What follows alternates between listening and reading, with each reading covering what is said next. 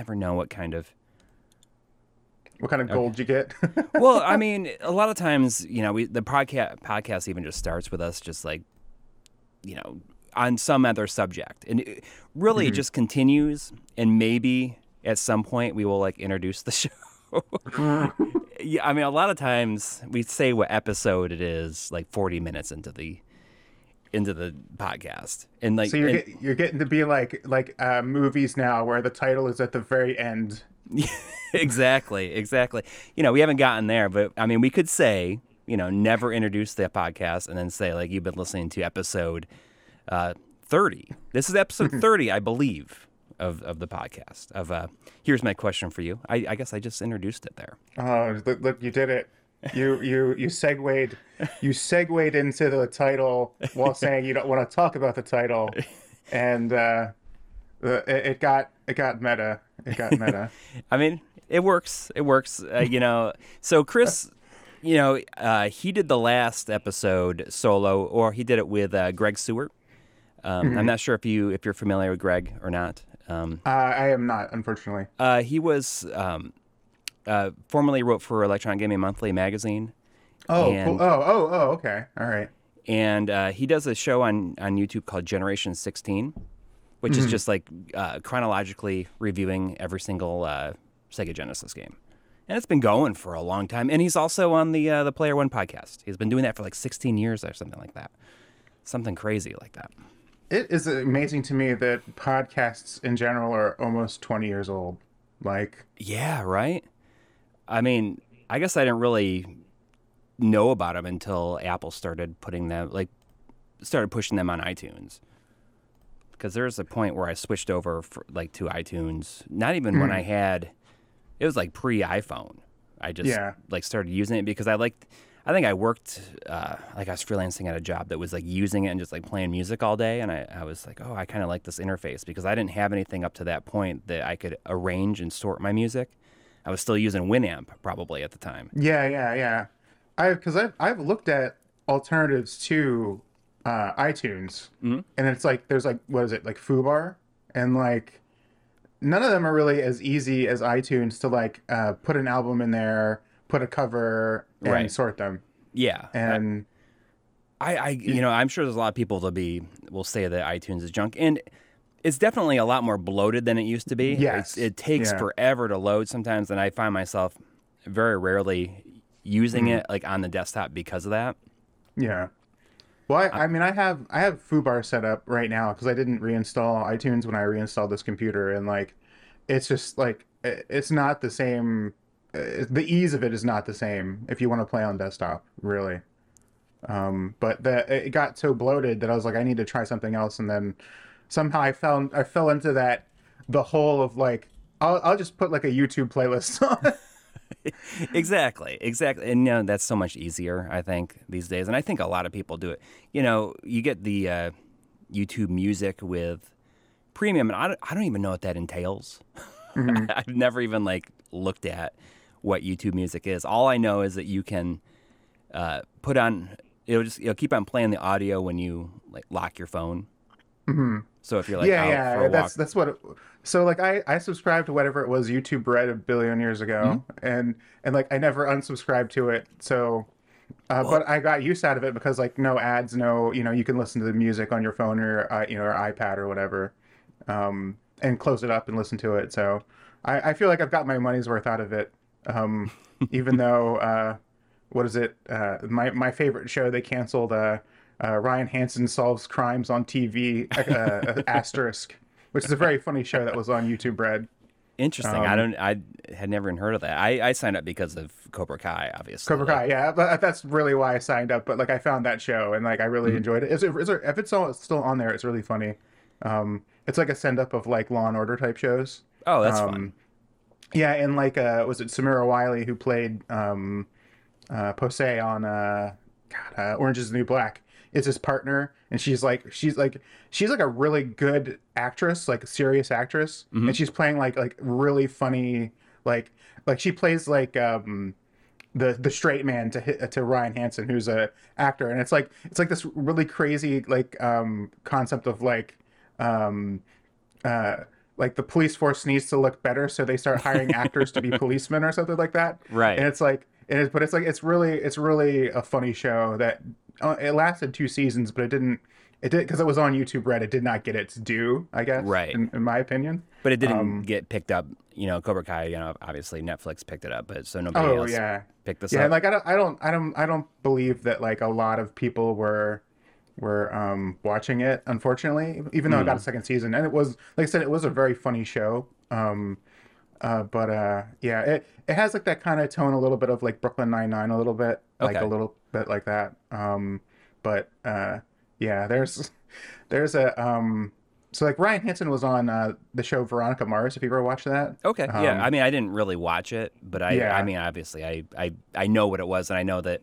You know, it's they were able to. Right. Well, they were able to kickstart a movie and stuff. Yeah, and they did like a final, like another season of it. And Oh, he was one of the characters in that. Um, there's like, cause, and, and there's like an episode where, uh, so Kristen Bell was in that. So, Hmm? so, um, she, she, and then she played, what was it? Um, uh, Anna in, uh, in Frozen. So there's, there's like this whole episode where she's running like a, a bootleg Disney, um, princess, uh, birthday party scam thing Right. and, and like and then they have her dressed up as as uh Elsa and they're like you're not even Elsa you're you're you're Anna and like there's like there's like all this like like stuff like that every episode Like has, meta like, self-aware type stuff. yeah yeah yeah Yeah. and like the crimes are like stuff like that Oh, and that's they have fun. yeah yeah it's like it's a really fun um I haven't thought about that show in a while and then you remind me of YouTube Red of all things you know, well, the, you know, I don't even know be. I can't even imagine not having like YouTube Premium now. And I know that Mm-hmm. what I think it's more expensive now, but since people who signed up for it during like when it was still called Red, YouTube Red, which I mean, it kind of sounds like like a porn site. Yeah. Oh, yeah, Red, yeah. I remember. I remember like uh, thinking that. I was like, why would you call it that? Where what what in your analytics said? You know what? YouTube Red. That's gonna. It's like it's like them with HBO Max. It's like you had like a a, a tight like a, a name that you could Google really easily with name Yeah. rec- uh, brand recognition, and now you're like, well, I'll just type Max in, and then a billion things are gonna come up. Yeah, yeah. Just they will. It, it will be almost impossible for them to get to the top of that search. I mean, I guess they could. Yeah. You know, with a lot of point, money, but why, why burn money? I mean, they're already like, I mean, Warner's already like cu- cutting costs and cutting all this stuff that they completed. Um, like I believe there's like a like this you you uh, Scooby Doo like movie that was all completed for Ma- like Max that they that they wrote off in taxes that it leaked Right. online the whole finished thing. Oh, really? Yeah, like it, it was done, and they they did a sequel to. I mean, I know that the uh, the Batgirl movie was like the big thing we are talking about, but there was a sequel to. There was like that um, movie Scoob for kids that they did in theaters, and they had Mm-hmm. Which was like the beginning of the pandemic, I think, is when. yeah, and like apparently they had completed like a like ninety percent of a sequel to that for HBO Max, and they canceled that as well. They they they write it off on their taxes essentially, Right. which means like there's all this complicated stuff where they're like, you could get it back, but you'd have to pay all the back taxes on whatever the thing was. um, and like Warner does it all the time. They did it to like there's a show called um, uh, Sym-Bionic Titan. Uh, there's a show called um, it was it was like a pastiche like uh, a pastiche of like um, anime. What was it called? Um, Megas XLR, which was on like I think Toonami for a while. Okay. Um, they they have like a history of like writing off stuff. I think I don't know if that new that that anime Thundercats they did was written off as well. Um, but I'm pretty was sure on Netflix, or was that was it on Netflix? Or I, I might be thinking of She-Ra. They might have put they might have, well She-Ra is definitely on Netflix. That's Yeah. a Netflix like jam I think. Yeah, Um, God, I remember stuff- seeing something about the about the Thundercats. I didn't realize that was HBO though, or Warner. Uh, well, no, it's Warner. It's Warner. It's like it's like Warner Brothers Cartoon Network. Mm-hmm. Um, the Cartoon Network has like done that a lot in the past. Is where they just written off a show. Like they'll they'll put it out on Blu-ray and then write it off. so they So, can. like, I, guess they make the physical. You know, like they Yeah, yeah, get the yeah. money from that, but then they can write it off like in the streaming sense. yeah, I mean, I, I think some of them you can buy on iTunes still, but it's like anything past the point they write it off, they can't do new stuff with it. Maybe I'm not 100 percent sure on how it works, but like because I read that like there's a show called Beware the Batman they did as well, um, which was this sort of like weird CG Batman, um, where like Alfred was like a ninja butler and all this like crazy stuff, and like it didn't. I don't think it did super well, so they wrote that off too. But yeah, all this, all this stuff. Uh, I, I, was just lost say though, to the sands of time that nobody, basically yeah. nobody will ever see. I mean, you can always hope that this stuff will leak out one day, yeah. but Well, they, who knows? The, the, the, the directors of that Batgirl movie said, uh, we logged in the next day to look at the all the files on the server, and it was all wiped the next day. Wow. Like they were just like it was gone. I'm, I'm sure it's not wiped. I'm sure they they've put it somewhere, but you know, Somebody's got it someplace. yeah. Somebody. I can't imagine being like, I'm gonna spend millions and millions of dollars, and then you know what, be like, uh, eh, uh, Yeah. whatever, it's done. Yeah, so just like so much money just thrown into the ether. I mean, um, okay, so I think you know we've been going for about ten minutes. I should I should introduce you. Oh yeah, I'm, I'm a person. you are. Uh, uh, I am joined today um, by uh, Brady Hartel, uh, who has done like so many different things. I you know I attempted to in the last episode. Chris did this like big uh, intro for Greg, and I was like, "You've done you have done so many things, and kind of just been involved in so many cool things." Uh, you think I could just like throw it over to you and be like, you know, kind of talk Oh, about oh, I have to, I have to like uh, talk about myself. Great. Yeah, I mean, Um, just like some it's a little bit of background because you've done so many cool things over the years that, you know, like I guess you know, starting from, I like I don't know if we like kind of were involved in like the same kind of, uh, I guess, early internet sphere in a way, uh, maybe on like the same message board, like because I know that you were, you know, early on you got to start at, at a Hardcore Gamer magazine. Yeah. Um. So before before Hardcore Gamer, I uh, let's see. I used to do when I was in my teens. I did um, uh, website design for an anime company called ADV Films. Okay. And I worked there for quite a while. And then I and while I was working there, I also wrote for a magazine um, that my boss knew the guy who ran it. Um, uh, I wrote for their anime section called it was called BPM Culture Magazine, which is a really cool magazine. Um, uh, it, it was like really on like the the sort of the scene of like cool music, cool movies, and there was like a little anime section in it that we wrote. Oh, Um, nice. and um and then uh the there was in the i guess the mid uh aughts they call them alts i think um in there the anime like crashed and so uh i lost my job there and um I was looking for a job, and I was like, I, I was like, maybe I won't be a graphic designer any, anymore. Maybe I'll be a writer. And I, I, I was looking for a job, and I found online like, oh, we're sorry, we we have this. I think Hardcore Gamer was like up to like issue three or four or something at the time, and um, I was like, oh, we need we need people. And I and I was reading through the the website, and it said like, um, we uh, we need staff. We absolutely do not need writers, but we need graphic designers. And so um, I emailed the uh, the owner, um, uh, uh, Tim Lindquist, uh, and he was like, I was like, hey, I can do graphic design, and I and I showed him a bunch of my anime websites, and then he emailed me and said, uh, do you know uh, Adobe InDesign? And I went and downloaded the demo and said yes. uh, cause I was like, ah, I can figure this out, I'm sure. And I, I did for the next like whatever it was, three or four years working there. I figured out how to do InDesign and eventually became like the um, uh, the like production manager or whatever. I would as- I would assign the layouts to people and like I would go over them and fix them up and stuff like that.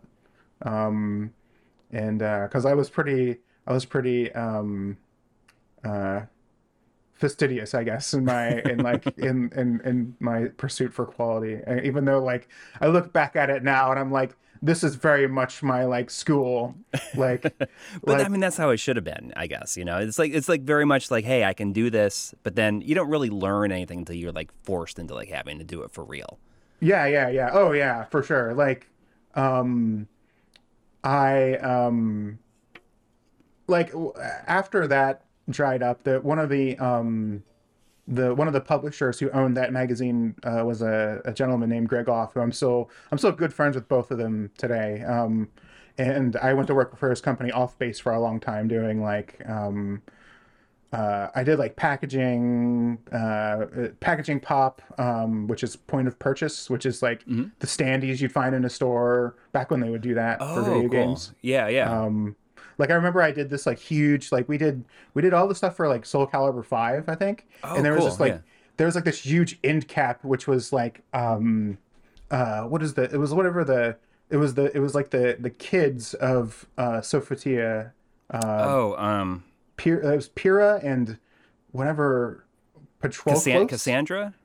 Is it Cassan- well, that's her sister. Okay. So she had for Soul Calibur Five, it's like all the kids of the main Right. characters. Yeah. Is it is it Patroklos or something like that? Was Oh. his name?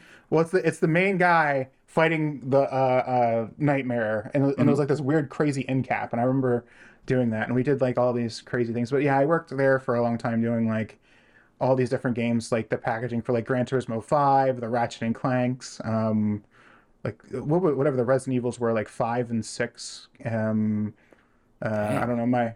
My, my my I I don't know. I still my favorite still was it Tatsunoko versus Capcom which I got to do like Yeah. most of the stuff for that um which was great which was so fun. Really? So you just Um, got the like you so you design like the cover art? Like I mean you got the artwork obviously because the guy who did Tatsunoko is like the like what's the guy who used to do it Akiman I think? Yes. Yeah yeah. The- um yeah yeah yeah yeah. In fact the cool thing was is we were designing the packaging for that while he was still drawing the cover so Oh, they wow. just sent me like the sketch of it the development sketch of it and I have Yeah. it somewhere where it's like the early sketch of the, what the cover was while he was drawing it um and then originally it was going to just they were just going to reuse some of the other artwork Mm-hmm. but then they're like oh no no he's drawing us something now so um uh, uh you have to like make it like be cogent with this new artwork he's doing so yeah like there's tons of things like that um like uh gran turismo 5 i've never that's like the hardest thing like the hardest of like nightmare difficulties i've ever done in my life.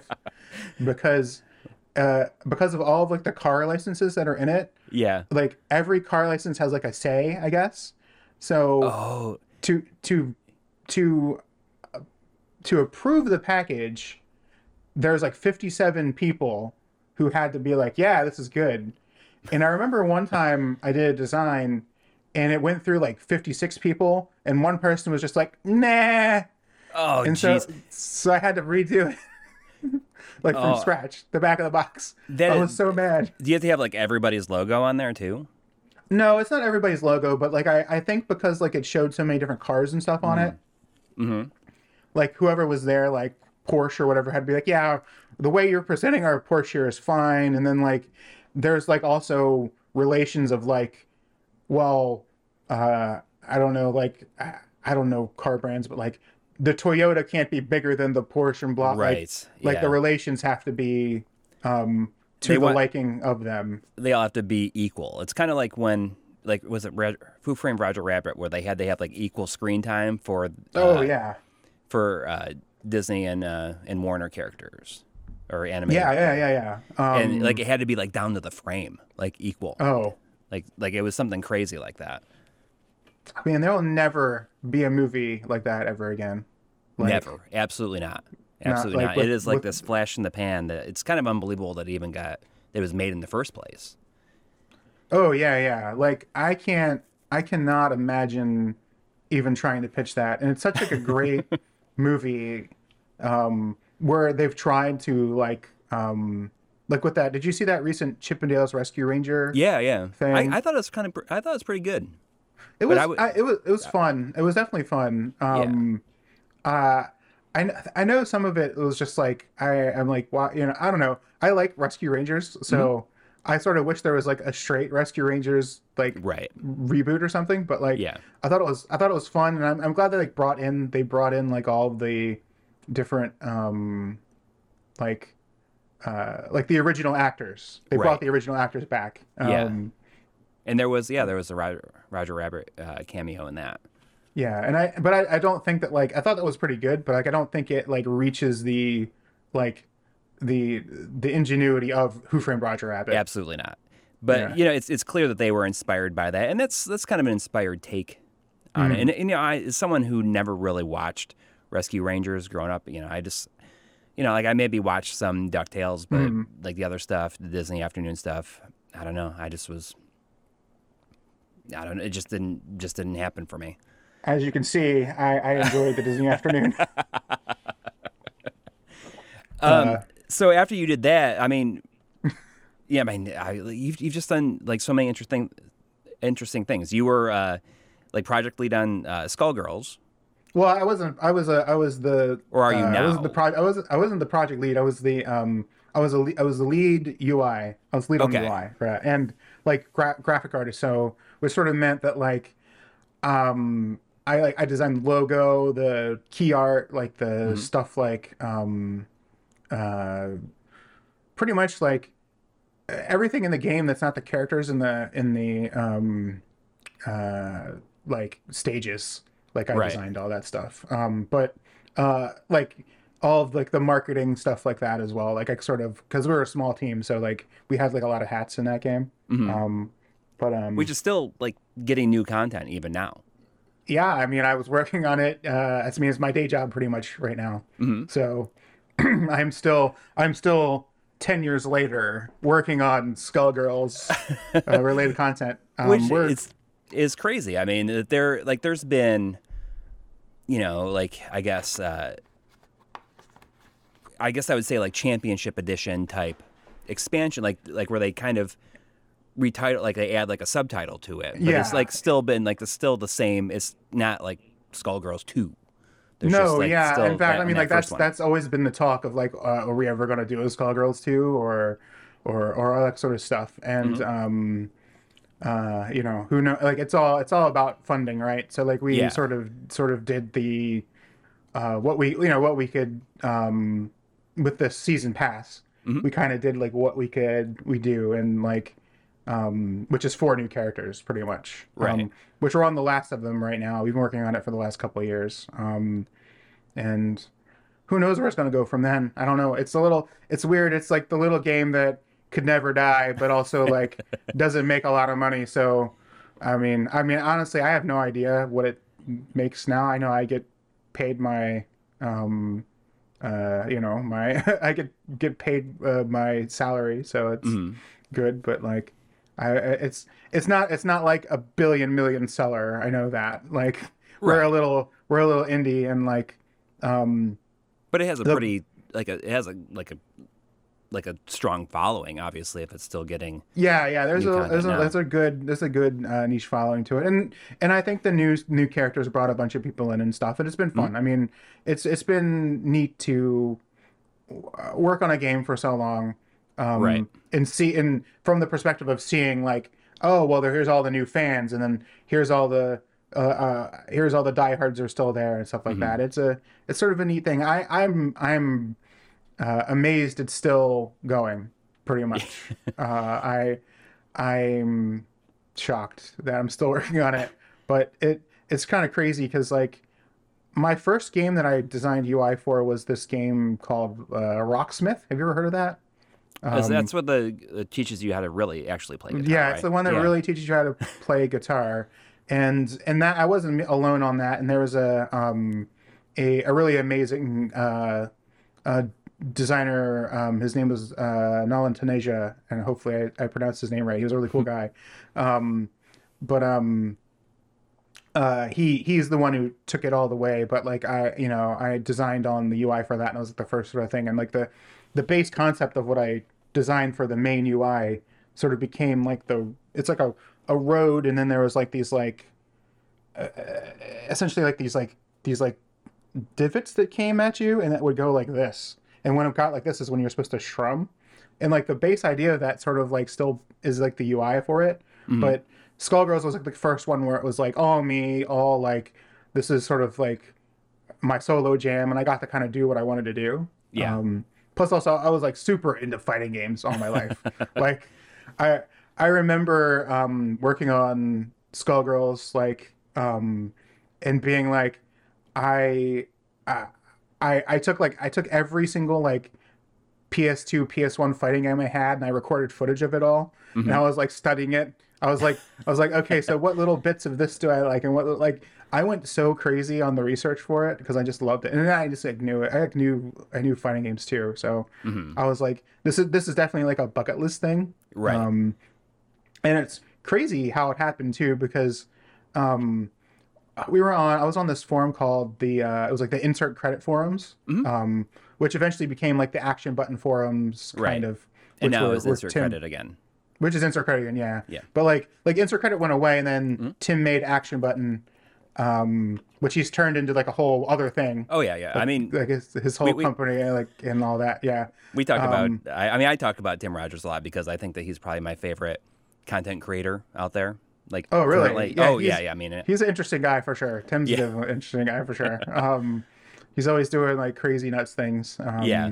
He's he he feels like the like the the Gonzo journalist the um of video games to me. Yeah. Like the uh the Hunter S. Thompson of video games maybe. yeah. That's that's um, that's a good way to describe him. I guess. I mean, I listen to insert credit every week now too because Mm-hmm. of that. You know, and uh, you know, I. Okay, go. I don't. I don't want to interrupt. you. Oh. I, like, I mean, like I can.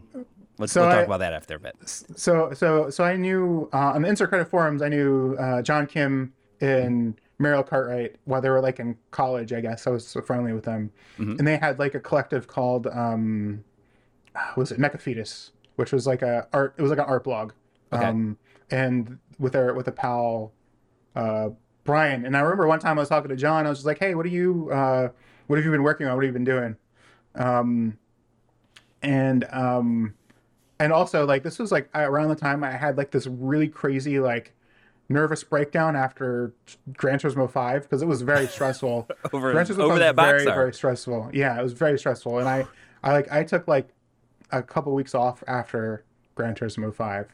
Um, but he's like, "Oh, I'm working on this thing," and he called it Skullgirls. I was like, "What's Skullgirls?" And I, and and then he showed me. I was like, "Oh my god!" I was like, "Look, if you guys ever need like a person to edit trailers or whatever for Mm-hmm. this, like I will do it for free or whatever," which is a dumb Yeah. thing to say, but um, I, was like, "I would do it." And he's like, for the exposure, you're gonna do it. You do it. For yeah, I'll do it for for exposure, like, which is, um, I don't know. I, I will say I don't think uh, completely working for free or for exposure is as horrible as people say, but you just can't you can't do it and then be taken advantage of forever. Yes. so you can't be expected to do it for free forever. But Yeah. it's it's okay to like show yourself sometimes if you think it's going to be an opportunity. That's my Yeah, because it's anyway. really not about the it's not the about the exposure that you're getting from that. It's like the people that you're meeting.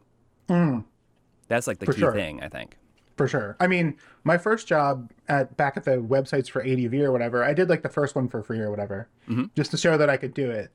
Um, and then when they came for to me to do a second one, I said, "Well, I need to be paid," and then rightfully they paid me. Yeah. Right. Like, um, so I did some stuff, and then they're like, "Yeah, I paid," and they hired me full time. Like my boss there was a really good uh, guy. Um, His name was um, Ken Viatric, who he's like in the music scene, crazy music scene now. Um, but uh, he was uh, he was the marketing director there. But Yeah. but anyway, uh, I was talking to John Kim, and John was like, was like, oh, it was, well, we we need somebody to do design UI. Do you think you could do that? And I and I was like, I, I was like, yes, and um, I was certain I could. And uh, I was like, I had him leak me a screenshot of the game so I could comp something up. Yeah. And then I sent it to him, and then he sent it to uh, the the owner there at the company, and he was like, "This is great. Let's hire him." He was like, "Never break your NDA again." He got like in trouble for sending no. me a screenshot of the game. He was like, "Yeah, I should have had you uh, take the screenshot out." And I was like, "Yeah, maybe you should Oh, have." oh, 'cause you put the screenshot in there. I see. Yeah, because I used the screenshot as like the comp over the Yeah. thing. And he was like, he was like, "This is great. We're gonna hire him. Never break your NDA again." I'll, I'll I'll never forget that. But yeah, John, I was lucky for John and John, and then they also they vouched for me and stuff, and Mm-hmm. we worked on it there for a while, and then uh, we made another company, and then uh, n- now we're uh, we have a small company called Future Club, which works on it, and we work on other pitches and stuff. Mm-hmm. Yeah. Um, and then after after Skullgirls, we worked on a game called uh, Indivisible, which was Mm-hmm. a action RPG, which uh, I don't think gets its due. It's a fun little game. Um, yeah, that was. Um, I mean, it's very it's very Valkyrie profile inspired, Yeah. like in the battle system. And Yeah, didn't yeah. and and uh, Brandon Sheffield. Did he he wrote that right? He wrote. Yeah, he was the right. Yeah, Brandon's Yeah. the writer for it. Yeah, yeah. Yeah, another insert credit person, who I like. I mean, Well, the, the main insert credit person, yeah, Brandon. yeah, yeah, yeah.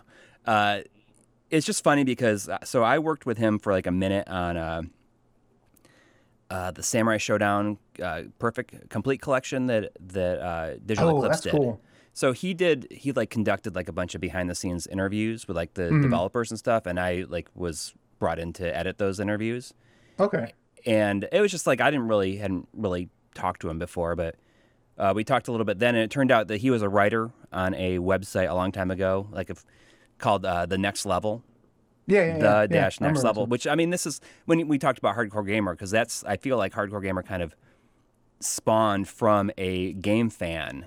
Oh, for 100 percent because it's because it's because Greg, Greg Off and Tim Mm-hmm. were both uh, with Halverson on Right. the original Game Fan, and then they went off, and then Greg did um, PlayStation Extreme Mm-hmm. magazine, I think, which was the official PlayStation magazine, I believe.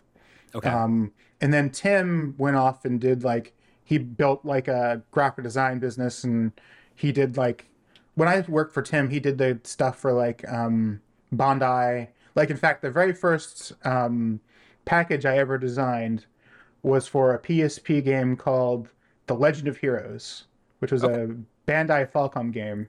Mm-hmm. Um, like before before Legend of Heroes is what it is now.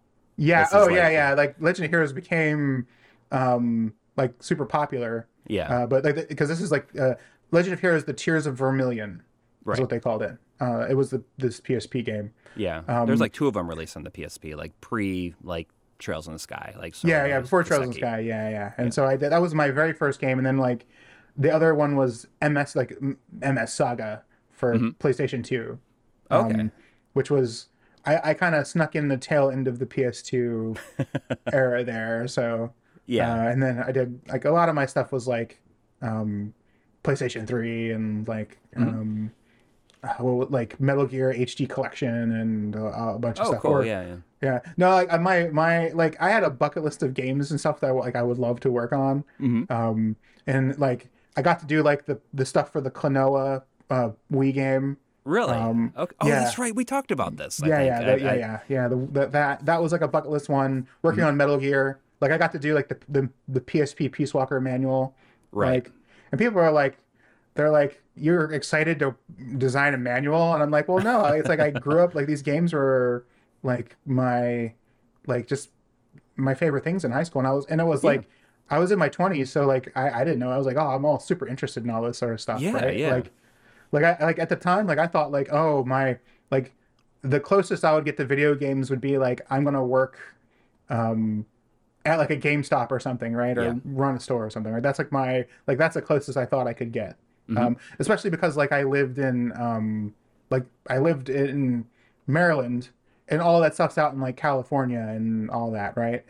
It was before like like I remember when I worked at Hardcore Gamer, we did it all online and it was kind of like not easy then because of like like the speeds of the internet Mhm. um and you know we would be downloading gigs and gigs and gigs of stuff and like i would uh, we had it set up so you could deliver the postscript file for printing of each page. And so you would literally have each of the writers generate the postscript file for the page of the magazine and then you would have to like number it properly to, for the printer. But you would have to like um, hope that they generated it right so that the the magazine would print properly. Right. because otherwise like it was not easy to like oh well i'm gonna upload like 500 megabytes or s- y- y- of of a of a, a design right like of a like of a spread um so it was one of those like early hurdles of like how do you make this work you know? Right. and not only that, but you you come up with your own workflow that would probably be almost impossible to explain or show somebody else if you were to ever like move on and do something else. Like from there, it, I feel like it probably was Oh, like, yeah, that- very difficult to be like, all right, someone's going to come in and take over for me. oh Like, yeah, it'd yeah, be yeah. impossible to explain. No, I, I, worked at Hardcore Gamer until it unpublished or was not Mm-hmm. was not making any money anymore. So, which which I mean, it was around for a lot longer than I think that people people were expecting. Yeah, we the very final issue was Street Fighter 4, which um w- uh, was a essentially like a really um we had switched to quarterly and then we did these like blowout issues of like um we made them like strategy um focused. And this was Okay. back when you could still do print publications like that. Mhm. Um and like the the Street Fighter 4 uh thing had like all of like all of the move lists and like all of the frame da- like the frame data all that sort of stuff in it from the initial release of Street Fighter 4. Um it was for the arcade version because it was arcade first before it came home Yeah. and there's like a section in there on like the home future and like what to expect on the home version and stuff. Mhm. Um, but it was meant to be like a book you could take to the arcade with you, um, and you know have like a reference. Right. Um, and then it was then it still had reviews and all that sort of stuff, but the the Street Fighter section was very focused towards that. and that was the last issue because like it, it didn't, we couldn't make money anymore. I mean, it's it was so that if it was right around Street Fighter Two, I mean, that's the time when when EGM kind of like or, or yeah, Four. Street Fighter Street Fighter Four. Sorry, I, I did just recently did a Blu-ray for that uh that Street Fighter Two documentary, the Here Comes the New Challenger. Like, Oh, uh, that's Street- cool. I, I want to see that. Yeah, yeah, you know, because I think I was talking to you when I couldn't find uh, Adobe Encore, and then I I, Oh, I, yeah, I needed yeah, some we sort figured of like out- like Blu-ray, and I, then I Yeah, found out a way to find it through the website. Like I think they took it down and they put it back up. Yeah. Uh, well, I think people complained. Yeah. Yeah. Uh, but so that's I mean that's right around the same time then I guess then that EGM also like went away because I feel like that was right at right where Yeah, right I think so. I mean. I mean, the only place that really still does magazines is like Europe. Really, I think. Yeah. Like, like and it's they, they've gotten progressively thinner and thinner and thinner. Mm-hmm. Do you remember when like you would get an EGM and it would be like a phone book oh yeah of like it would be like I remember as a kid being like, how is there so many pages in this? because Like, every other page is is an ad like Ad, it's yeah, an true, ad on yeah, yeah. every every yeah, side it's So it's- true. um I mean in, even recently uh you know I had a subscription to Wireframe magazine and suddenly it stopped and I realized like wow I haven't gotten this in a while and then it turns out that they stopped publishing in like January or something like that Oh wow. Okay. so I mean Yeah. it's it's it's a challenging time, I guess, and it's still like I mean, well, you have to have like something special, I guess, to continue to, you know, publish ma- It- like print issues, I guess. I mean, it's it's like how do you write and then have it be online, and then if it's online, it's probably free. How do you monetize that? Yeah, And I mean, it's why like all these little people have become like either their own little YouTube channel or their their blog or whatever, right? And it's that it's that kind of content. Um, uh, it's I don't know. I, I still have those those those fond memories of getting a new EGM and then taking it to school with me and then finishing my work and like pouring over page to page to page yep, like like I told you about I think uh, Sonic CD and how I would look at the like the, there was a spread for or, or it was like a big like it was like a big issue of like all the Sonic stuff coming out of EGM Mm-hmm. and Sonic CD was in there and they had like the cartoon uh the the in, the animated intro Yeah. it was in like the top and the bottom of all the pages they had frames of it like Mm-hmm. like all the frames of the scenes and I, I would redraw them and I remember there's some scene where he's running and his hands are just circles, and I was like, "Oh, you could just draw circles for hands? That's like that makes it so easy." And I, I had never thought of that, and I remember redrawing that, and like, uh, uh, like when they did the Origins collection, we got to remaster the, um, uh, the opening ending, uh, thanks to. Uh, Tyson Hesse. Uh, he I had worked with him on the Sonic Mania intro, and he suggested me as a person to remaster, like help remaster that, and it was felt like coming full circle to get the work on Sonic CD, I guess. uh, but uh, I don't know. So this has been a long section of just like all this stuff I've done. I've, I've done a lot of things. It's really I look at I I will say, I will say I look on it and I'm like, it's hard for me to understand like the like the lines of like how I've gone from A to B or Yeah. A to Z or whatever. It's like it's like because I've I've worked on a lot of different things, which I feel lucky for that I've I've gotten to do like varied things. Like I've not like I'm not just I'm not still waking making websites, right? Right. Like, but you've, you evolved it, and you know. Yeah. And, and like, you know, it's it's all about like the people you met along the way. And Yeah, then, yeah, yeah. Then you know, I mean, that's like that's one of the most important things I think to, you know, to getting into a career. It's not it's not about what you know, but it's just like who the pe- people you you meet, and you know, just like the like the personal relationships that you build with people, and then people Well, come because back. I mean, it's it's I don't know how many times of the, uh, it's come to being like, oh, we need to do this weird thing. Maybe Hmm. Brady can do it, or or or or I'll, or I'll think the same way about something I'm working on, right? yeah. Like um, like right now, like so, right now I do I do two jobs. Like I do um, video game UI stuff for Skullgirls uh, at our little company Future Club and we make pitches and all that sort of stuff. And then I work for a, an anime company that works on old anime, um, and we restore it and put it on Blu-ray. And you know, like magazines, another dying breed of media, uh, Blu-rays. um, but it's it involves you know the the the good part of it is it involves restoring and finding um, old things that are rare and uh, restoring it and making it as the best version of it as, as it can be with the current existing um, uh, materials. Right. And um, like right now, uh, we're working on a movie, uh, restoring a movie that um, uh, essentially there's a bunch of scenes that only have um, Japanese text over them, like they have the credits Right. and right. the version we're restoring doesn't have the credits. So literally, I, I have like I had to. Fi- I have like a friend who is just like, "Hey, do you want to reanimate over all of this text, the stuff that's missing?"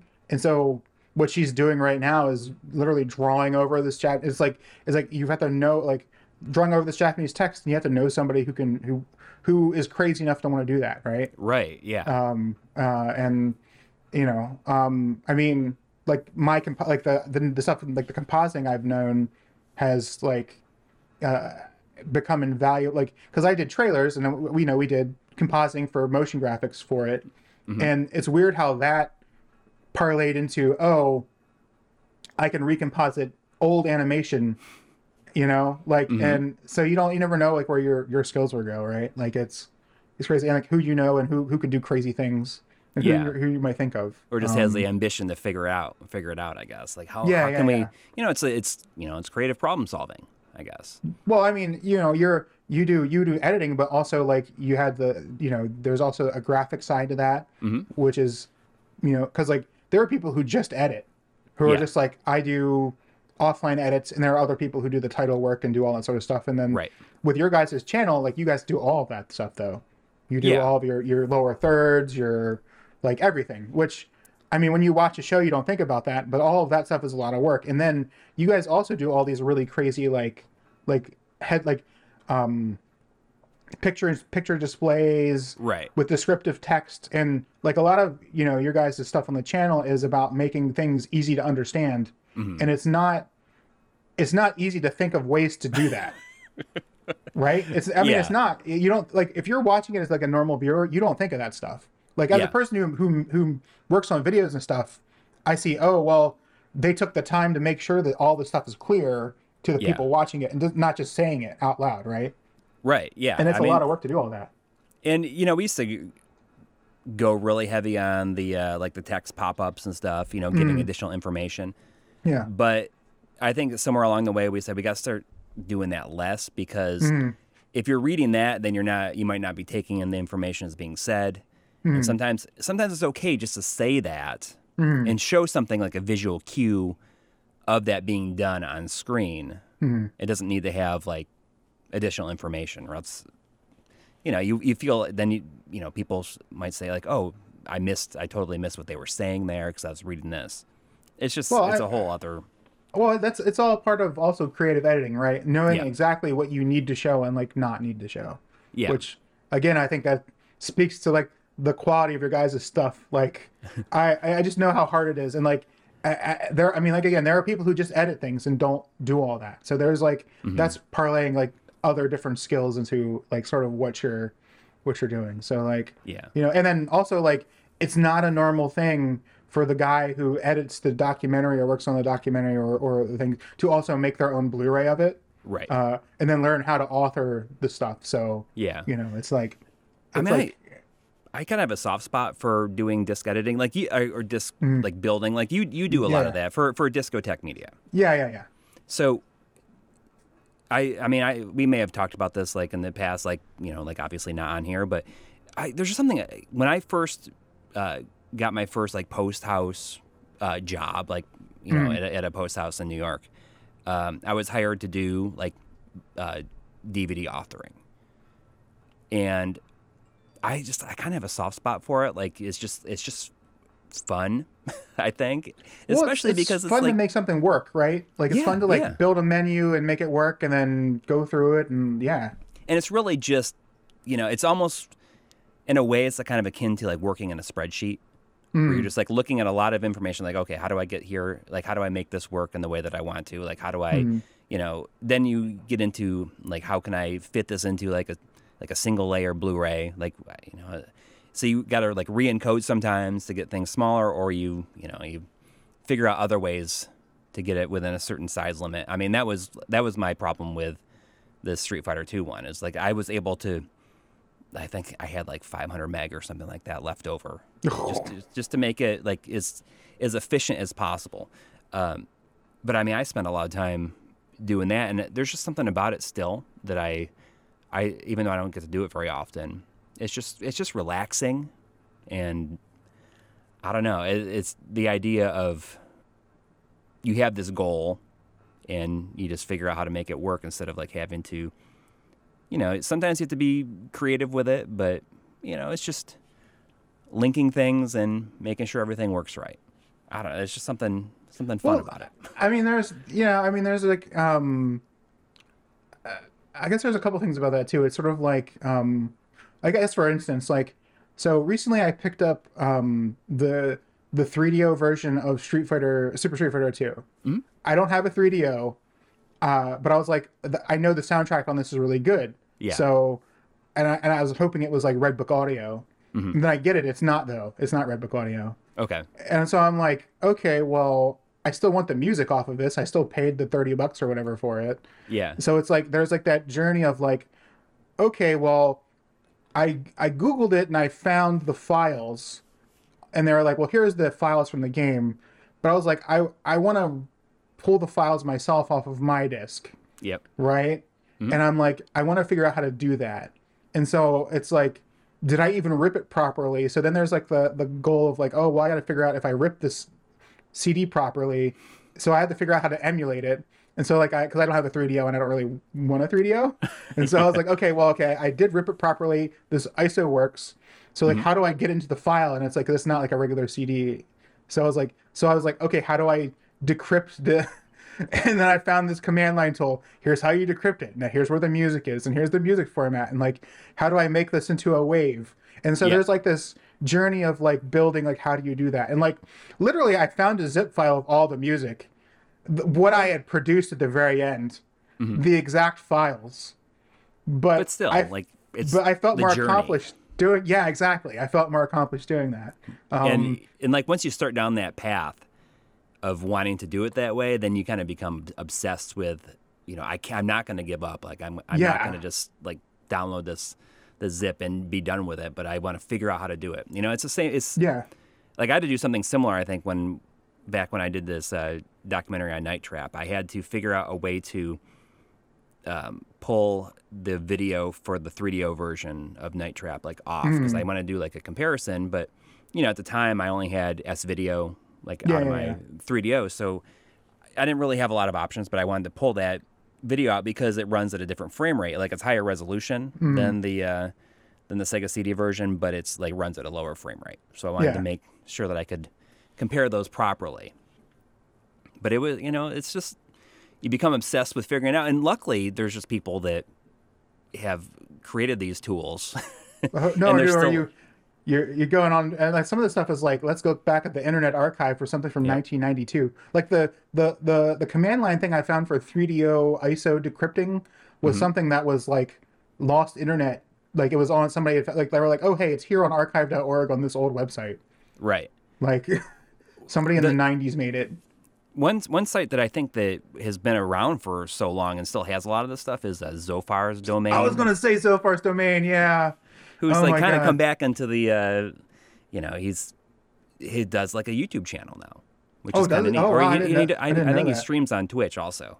Oh, I didn't um, know that. Yeah, that yeah. was like the place to go for for um things like oh Nesticle and Genecyst and all that yep. that stuff. Oh my and god! I, uh, programs that could like rip uh, like FMV off of PS1 games and stuff like that. Yeah, I remember there was like a like a program that was just for pulling the the opening animation for Sonic CD off of Sonic CD, and then there was like there was like another one that was like, here's how you can play Cinepak videos yes. from Sega Saturn games, um, which was something I used on the on the Street Fighter Two the Street Fighter Two animated movie Blu-ray to pull all of the um, there's like a there's like a animated movie game that was based off of that anime mm-hmm. And it had all these original cutscenes in it and that's how we pulled the cutscenes was using that old ass program from Zophar's domain to yeah. rip them to AVI files that were like 160 by 120 or something like that. Like, yep. It, it, but it's crazy that you know you can still use that stuff, and also you know you have experience having used similar like that program or similar yeah, yeah, things like back in the day. And I mean, I go on a, a I mean, I'm I'm assuming that we're like right around the same age. You know, mm-hmm. I'm I'm guessing you're like early 40s. Yeah, yeah. Yep. So I'm I'm 44. 41. So yeah. Okay. So so I mean, we were kind of. I, I go on about this a lot, where I feel like very lucky to have been born at the at the time that I was because we were able to live a portion of our life without the internet being a big thing. But yeah. then also, you know, like we were when the internet started to become a big thing, we were like teenagers. And it was, you know, we we were cautious, but you know, we were able to see like a lot of this stuff, uh, a lot of programs and stuff like that. If we were interested in it, you know, like we built up like like a uh, like a talent for looking for this stuff, I guess, mm-hmm. and also, you know, making a lot of friends along the way. I guess there's. I mean, I, I think it's interesting too. Did you talk about like, I mean, people now are just born into like cell phones and internet, and yes. that's all they know. Mm-hmm. And like, I I do think I I do feel lucky that like, I sort of grew up like half before and half after. Mm-hmm. Like, we know what it was like before uh, you know, to to um, I mean, like quite literally, like right now, um, I, I like I have friends in other countries, like I stream and play video games with, mm-hmm. like in other time zones, which is boggling. Like that, I can yeah. uh, not only like not only that I can like stream like myself in like HD quality to you, and we, we we're in two different states and talking, but like if somebody's in like Brazil or something, um, I can be like, well, we can play this game together and talk together and see each other in amazing quality. I'm like, and it's like instantaneous. Like, can you imagine mm-hmm. like the like I I don't understand how like I understand like this data goes into a wire in my wall and it goes out into the world and then mm-hmm. it's somewhere. But like, how does it how does it get from here to Brazil or China or whoever I'm playing with? Like instantly. And, yeah, instantly. Like with, with and people are like, man, there's five milliseconds of lag or whatever, and I'm, and, and which can ruin a, a video game experience, but like that is so minuscule for it to get under the ocean or into space. like yeah, like think about that. Like that that is my like and like I think that having grown up before all that existed, you can appreciate this technology as it comes, right? Yes. Like yeah. Like when I started Blu-rays, even I would have to mail a hard drive to California when I was finished. Like, mm-hmm. um, uh, Justin, who I work with, he would be like, "Here's a hard drive with the master video and all the stuff, and uh, whatever you produce." Uh, I would set up all the files and I would mail him a hard drive, like a like a um, uh, you know, a Western Digital, whatever, like a portable mm-hmm. one. And if it was screwed up, it, it either I would have to spend like two days uploading a file like that was screwed up or fixing it, or I would have to mail him another hard drive. N- now it's like, oh, I'll just Dropbox it to you. Like, yep. I just spent like, I remastered a show and I just spent like uh, a day uploading 400 gigabytes of ProRes. um, and it's like not a- even a big deal. yeah, It's not, you yeah. know, you barely even think about it. no, it's it- like oh, Dropbox. Here you go, done. You know, it'll be done tomorrow. and you know we were like i think we're like a perfect age to like Mm-hmm. appreciate just like how crazy that is Mm, Oh yeah, yeah. You know, like and you say like kids these days like they don't even they don't even consider it and uh like i'm not sure if like people our parents age like Mm. think about that at all. Like they don't just don't even they don't understand it. They don't even even care. I always laugh though about you know people like my parents age and our parents age. Uh back in the day when we were teenagers they'd be like oh don't trust anybody Mhm. on the internet. And now it feels like they're willing to like people that age are like willing to trust like anything that they hear. Oh, you oh you mean like oh yeah yeah yeah. It's like yeah, don't don't trust this weird person on the internet, and then like like oh well you know they called me and said I owed four thousand dollars on my bank account and like all what am all i the all, yeah all that all the scam stuff yeah that- yeah like it's going on which people fall for like crazy and it's and I mean I understand because it's confusing like yeah like Well, I'm from intentionally Microsoft support. confusing, like, yeah, yeah. yeah, yeah, yeah. It's I mean it's confusing to you know like I, I would say like I'm computer savvy person, Mm-hmm. but like I'm not like a phone savvy person. Like, um, I know how to download apps and like you know take pictures and all that on the phone, but like there are just like it's like uh, the skill level I have with like a com- like a PC computer is what kids are applying to phones and tablets now. Yes.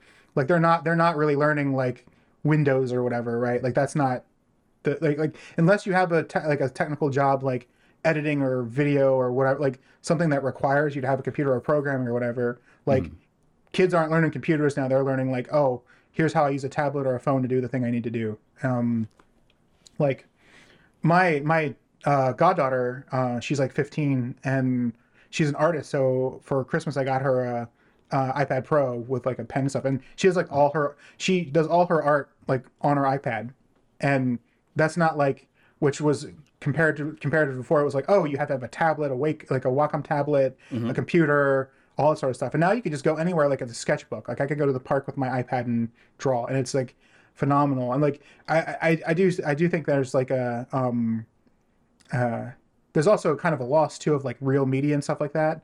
Luckily though, when she was young, we would get her like sketchbooks and stuff. So she's like a real media person as well. So I think that's like important to being like an artist, like is to do real media stuff other than Right. off the computer. But um, yeah, it's like I'm glad I, I'm glad I can appreciate like what like it, what it was like. Um, yeah uh, I I will say though, like, uh, before like, if you go back and watch, and this is like a weird pull, but if you go back and watch old like unsolved mysteries episodes, Mhm. there are so many episodes of unsolved mysteries which are about like these old people who are getting like like like harassed on the phone, um, and and like there are so many mysteries on that show which are like well if cell phones existed and call monitoring exi- and like caller id existed the person who was doing this would be caught in like a minute. Yeah. Um and it's like um like i was listening to this podcast about um it was like a very like famous murder in france. And um it was it was in like 1982 and it it happened um where it was just this guy kept calling them like this family of people and um harassing them. And they realized it was somebody in the family but they couldn't figure out who. And they couldn't trace the call at the time. Uh, they didn't have the technology to trace it fast. And so like they got they got the police they eventually got the police involved and blah blah blah blah blah. And like eventually like the the person like stole this kid and murdered him. And they were never able to figure it out. And they were never able to figure out who did it for sure in the family but it's like nowadays this person would just be like after like three phone calls they would be like hey stop stop doing this. Yeah. Like it's just like so many things could you know not are like not even a problem now. And it's i think especially like it's hard for kids to watch things now and be like well why don't they just do this? You know it's hard for them to just separate at least kids my age. Hmm. But you know it's Oh. it's I, I mean I mean kids my my kids age yeah yeah yeah kids my age kids my the, age the 40 the 41 year old the 41 year old kids which there are a lot of those so this this past week uh, was my my kids' uh, last week of school. Like uh, my daughter's in fifth, and uh, my son is in second. And I had to go to their school to do this thing called Future Day, which is like like a, a career day type thing. And people on the staff found out that I did did YouTube, and they're like, "Oh, you got to come in here and talk to the kids about it." And it it was good. You know, I'd never. Because that's a, You know- cause that's a job for kids now, like a like a, uh, an aspiration. Like Yeah, I, you oh know, yeah. I don't want to like be more kids wanna do that. More kids Yeah. want to do that than anything else. Yeah, like I want to seems be a YouTuber. Yeah. And you know, I was very, I was pleasantly surprised because Mm-hmm. you know I'm sitting down in front of this class, and it's like, you know, I had to speak to five classes of like around 20 kids, and Oh wow, okay. so I mean, that, and that's not something that that I really have a lot of experience doing. So I had this Mm-hmm. big like list of things to go through. I was very pleasantly surprised uh, that you know the, one of the first things that I asked was like, who thinks that you know doing YouTube would be? It sounds like an easy job, and like almost nobody said, you know, it's it's. I, I think that it would be easy. So that that was a pleasant surprise. Uh, but one of the things like I didn't really get into this, but I you know I spent a lot of time thinking about it. Like I can't imagine uh, going into that job market now.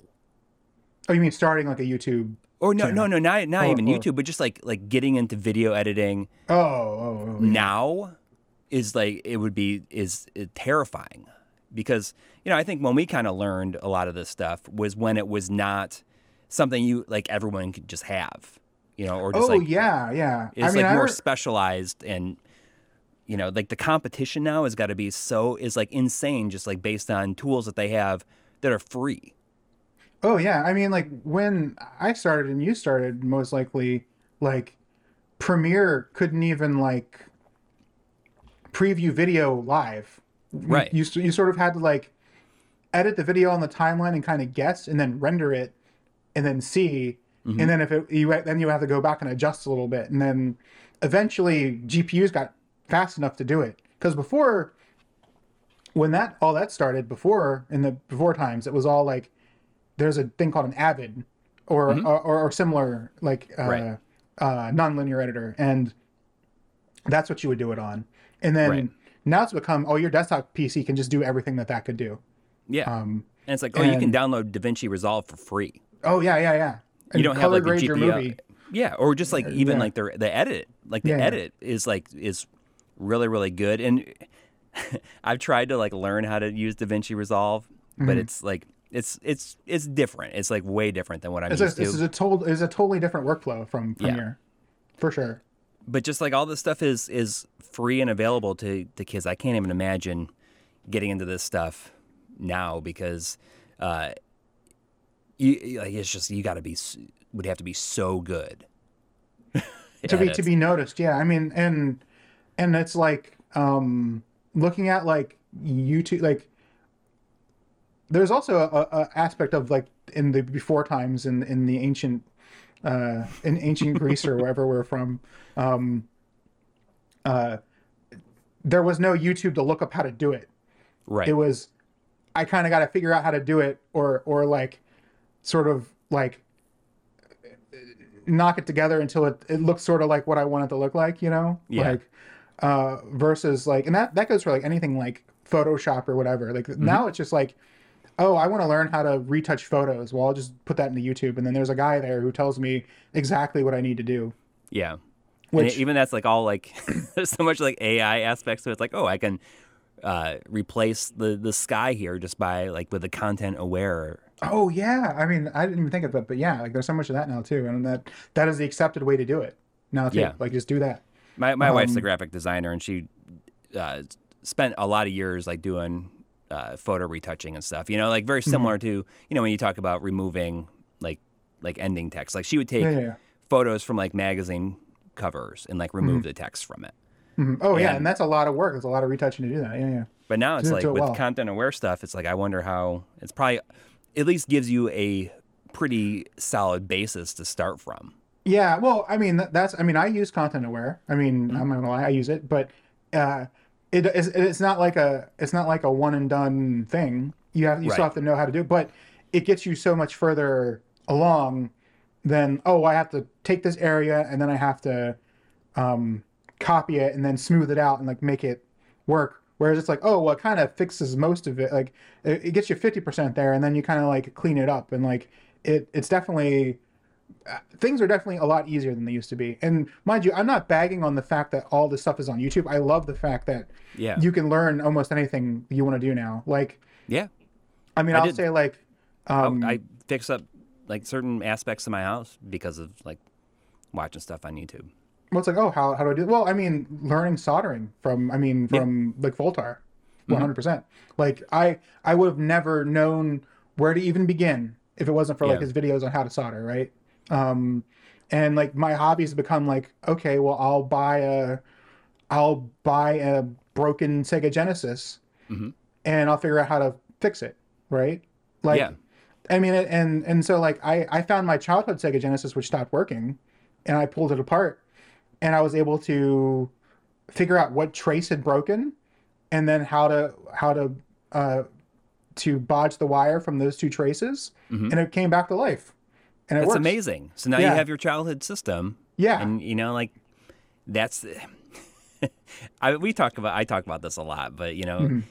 uh you know, like you can go out and buy another Sega Genesis, but it's not the same. It's it's the one that you had. It's been with you for that amount of time. So that's that's awesome. So you could like, you know, yeah. I mean, in fact, bring like that I'm, back into your life, really. Yeah, oh yeah, yeah. And and like I mean I'm like right now I'm playing Snatcher for the first time with that with the Sega Genesis and it's it's it's fun and like it, it- it's kind of funny too because like so I'll go through and I'll look for like parts are not working Sega Genesis or Super Nintendo or whatever because I just want to see if I can fix it. And I got I got a I got a Mega Drive too, uh, and I was like, all right, I'm gonna figure out what's wrong with this. And I plugged it in and it worked. just And I just- was like, this isn't supposed to work. I'm supposed to open this up and figure out what's wrong with it. And and and and like and that's like my relaxed time. And I'm like, this thing works. And so like I just got this thing really cheaply and it's okay. yeah, Which is like the weird like opposite attitude that you should have, right? Like, oh, but I was like, oh man, I don't get to like mess around and figure out like what's wrong with this now. right, right. Where Um, you you know you, you want it to be broken. I mean, that's why Yeah. you bought it. Yeah, it's like, oh, I bought it, it's broken. Yeah, yeah. yeah. I But mean, then, but then you're wondering, well, if it's broken, I mean, maybe is it something that I'm not noticing that's wrong Yeah. with it? well, it just said it didn't work. Like it didn't turn on. Oh, so and it turned on the- fine. Yeah. sounds like it's probably their power supply. Maybe, yeah, yeah, yeah. Well, I mean, like that's if you look for the SNES Junior. Um, Right, right. Normally, like if you look for like you can get a cheap SNES Junior. Here's a here's a tip. You can get a, sneak, a cheap SNES Junior usually uh, that works because like they don't know to check that it's composite only. Right. Uh, so mm, a lot of times when they check them, they work. They just they it just has no video because they're probably using like an S video cable or something, right? Mhm. And there's no so- power, Yeah, no power light. Um, so you just have no idea. Yeah, I've gotten three SNES Juniors that way. Two of them worked. One of them just had a blown fuse. And normally, if it doesn't work Yeah. for real, it's the blown fuse. Usually. Right. And that's Uh-huh. that's a really easy fix. You can just pop it open. and It's like right there. Yeah, it's just like if you can do it, even a little bit of soldering, you do it. But yeah, it's like uh, I'll try and get those things and, and and work on them. And yeah, like it's but it's it's fun to it's fun to like and like I would never have even known where to begin on that yeah. if it wasn't for his YouTube videos at all. Period. Or or like Bob, or, you know, RetroRGB and that sort of stuff. Like I would never have known where to begin. Like if I had Yeah. like, it's like it's like it's an intimidating thing. Like and to not to get into something that you don't know anything about, and Mm-hmm. then you can just go and, and and learn it. You know, Yeah. which is a cool aspect of it. But having that appreciation is is great too. Um, man, Um, so listen, I got a. We have we have a segment on the show called "Does it slap or should should we eat it?" Okay. Where I give you three things, all right, and you keep one thing, and the other two got to go. okay, I mean, either you don't get to enjoy them, or they cease to exist in the world, or something. all right. So here's the point where I uh, hopefully this doesn't come through too loud, but we have a little theme song for it. Uh, so I don't know if you're going to be able to hear it or not, but uh, if not, uh, I'll I'll play it for you after. Does he slap? Does he slap? Does he slap? Does he slap? Does he slap? Or should we eat? All right. Heard it loud and clear. That's a that's a that's a that's a jingle. Yeah, it's it's amazing. It's amazing. We actually have another one. It's, it's a, a slower one, but we like use we kind of alternate. Okay. Keep the variety going.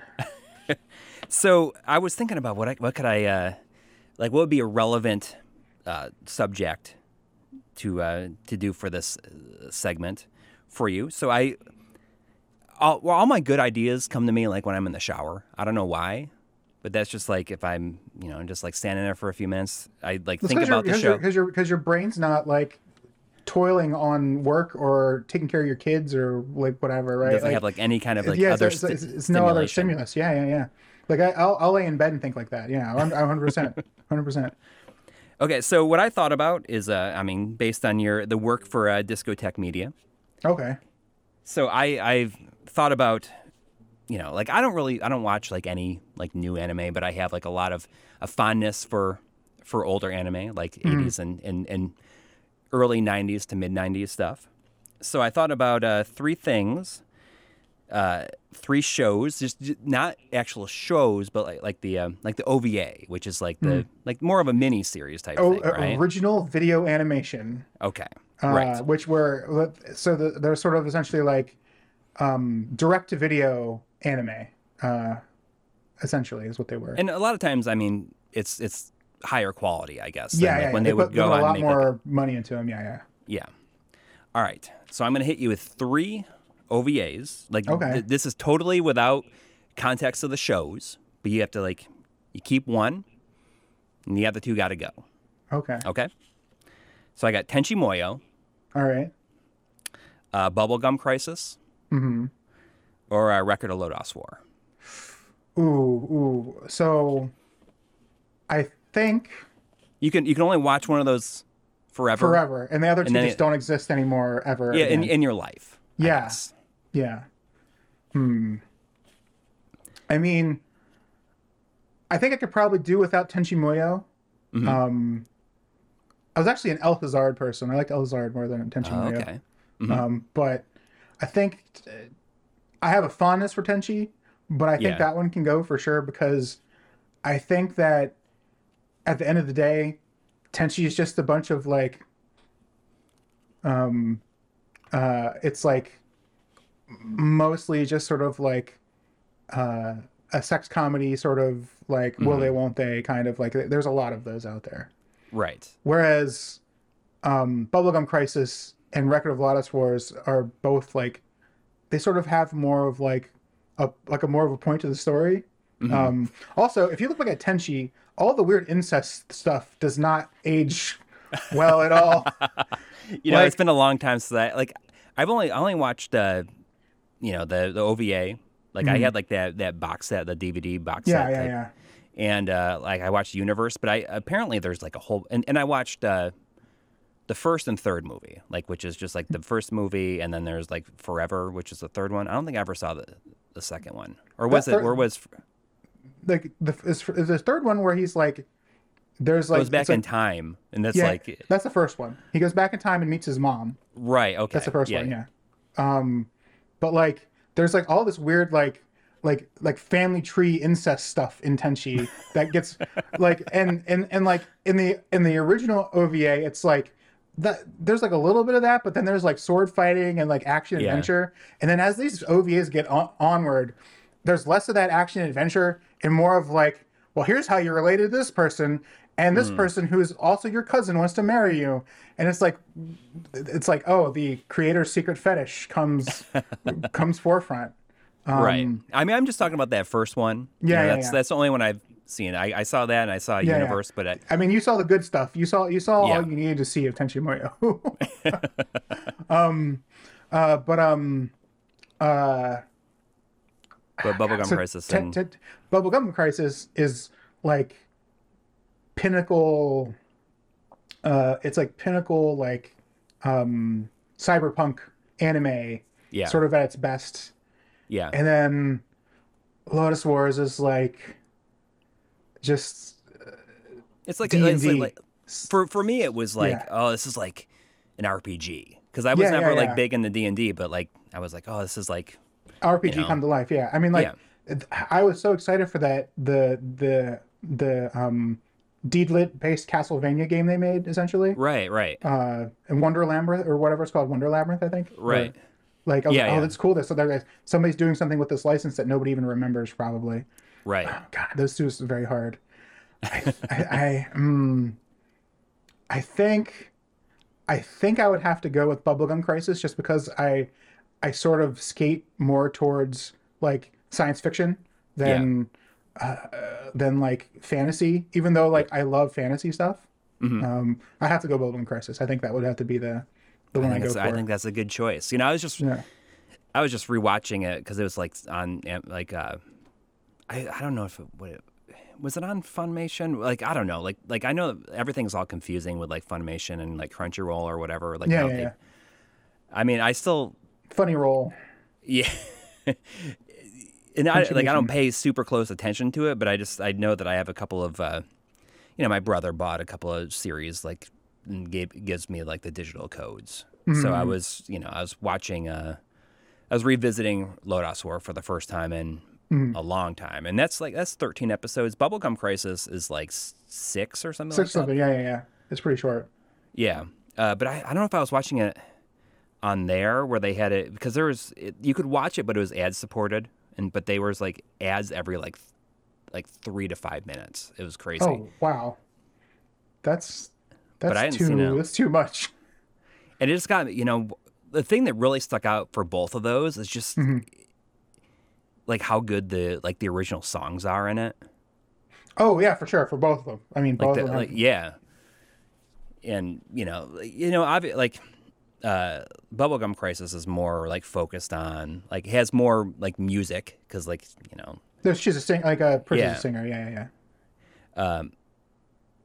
but you know it's it, it had been a long time since i've seen that too and i just was like man see this is this is the stuff this is the stuff that like i want to watch like i don't like i have no idea what's happened in that whole like scene in the years Oh, since but Yeah. Oh yeah, yeah. I mean, there's just so much now yeah. I mean, I I would not want to work personally for me. I would not want to work for like a current and like anime dis- distributor. Like unless there was some like fun aspect to it or whatever. Like I I like where I'm at working on old stuff, and it's the stuff that I liked when I was a kid, and Yeah.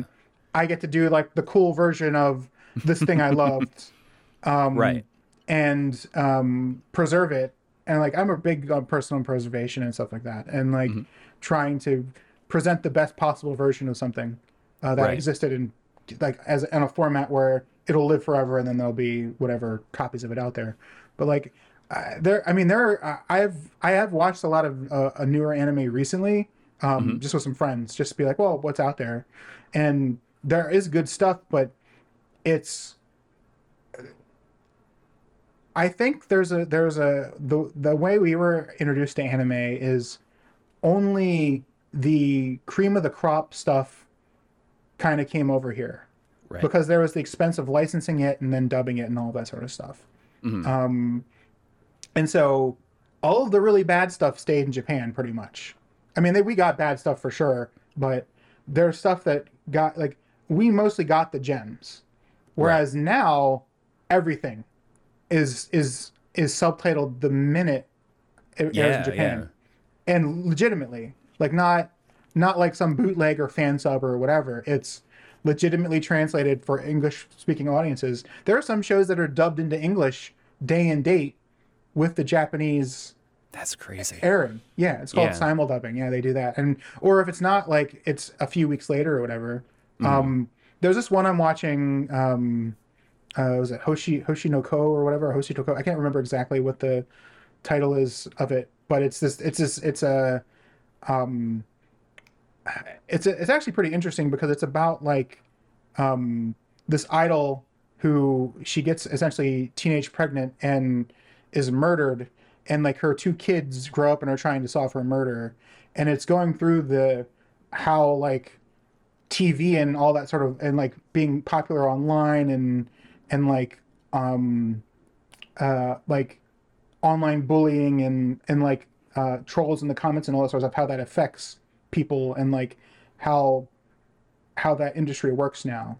Um and that is being like uh like they're you know putting out english dubbed episodes of it like a few days after it airs and that's like mind-blowingly nuts to me like just Yeah. how fast like because that means they're bringing in like you know whatever six to eight people or 16 people whatever how many voices they have to voice for all these different parts they're mixing it they're they're mastering it they're checking it um and they're inc- like all that sort of stuff in like a couple days like i can't even this sounds really stressful. yeah, I can't even imagine. Like, I've worked on a couple anime dubs, and it's all for old stuff. So, you know, I have the luxury that it can take three months to do something. You know, Right.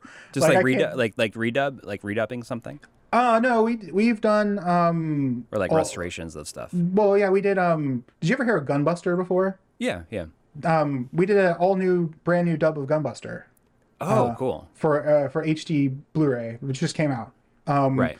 And so, uh, which was cool because like we pulled like people from the era that you and I know, like people Mm-hmm. voices from then, and new people. So it's like a mix of all Oh, that's sorts of different different voices. Yeah, we we got a lot of cool cool people uh, to come back in that. Um, but yeah, we uh, we've done that. We did this one called Hells with the Mm-hmm. um, the Team Four Star guys.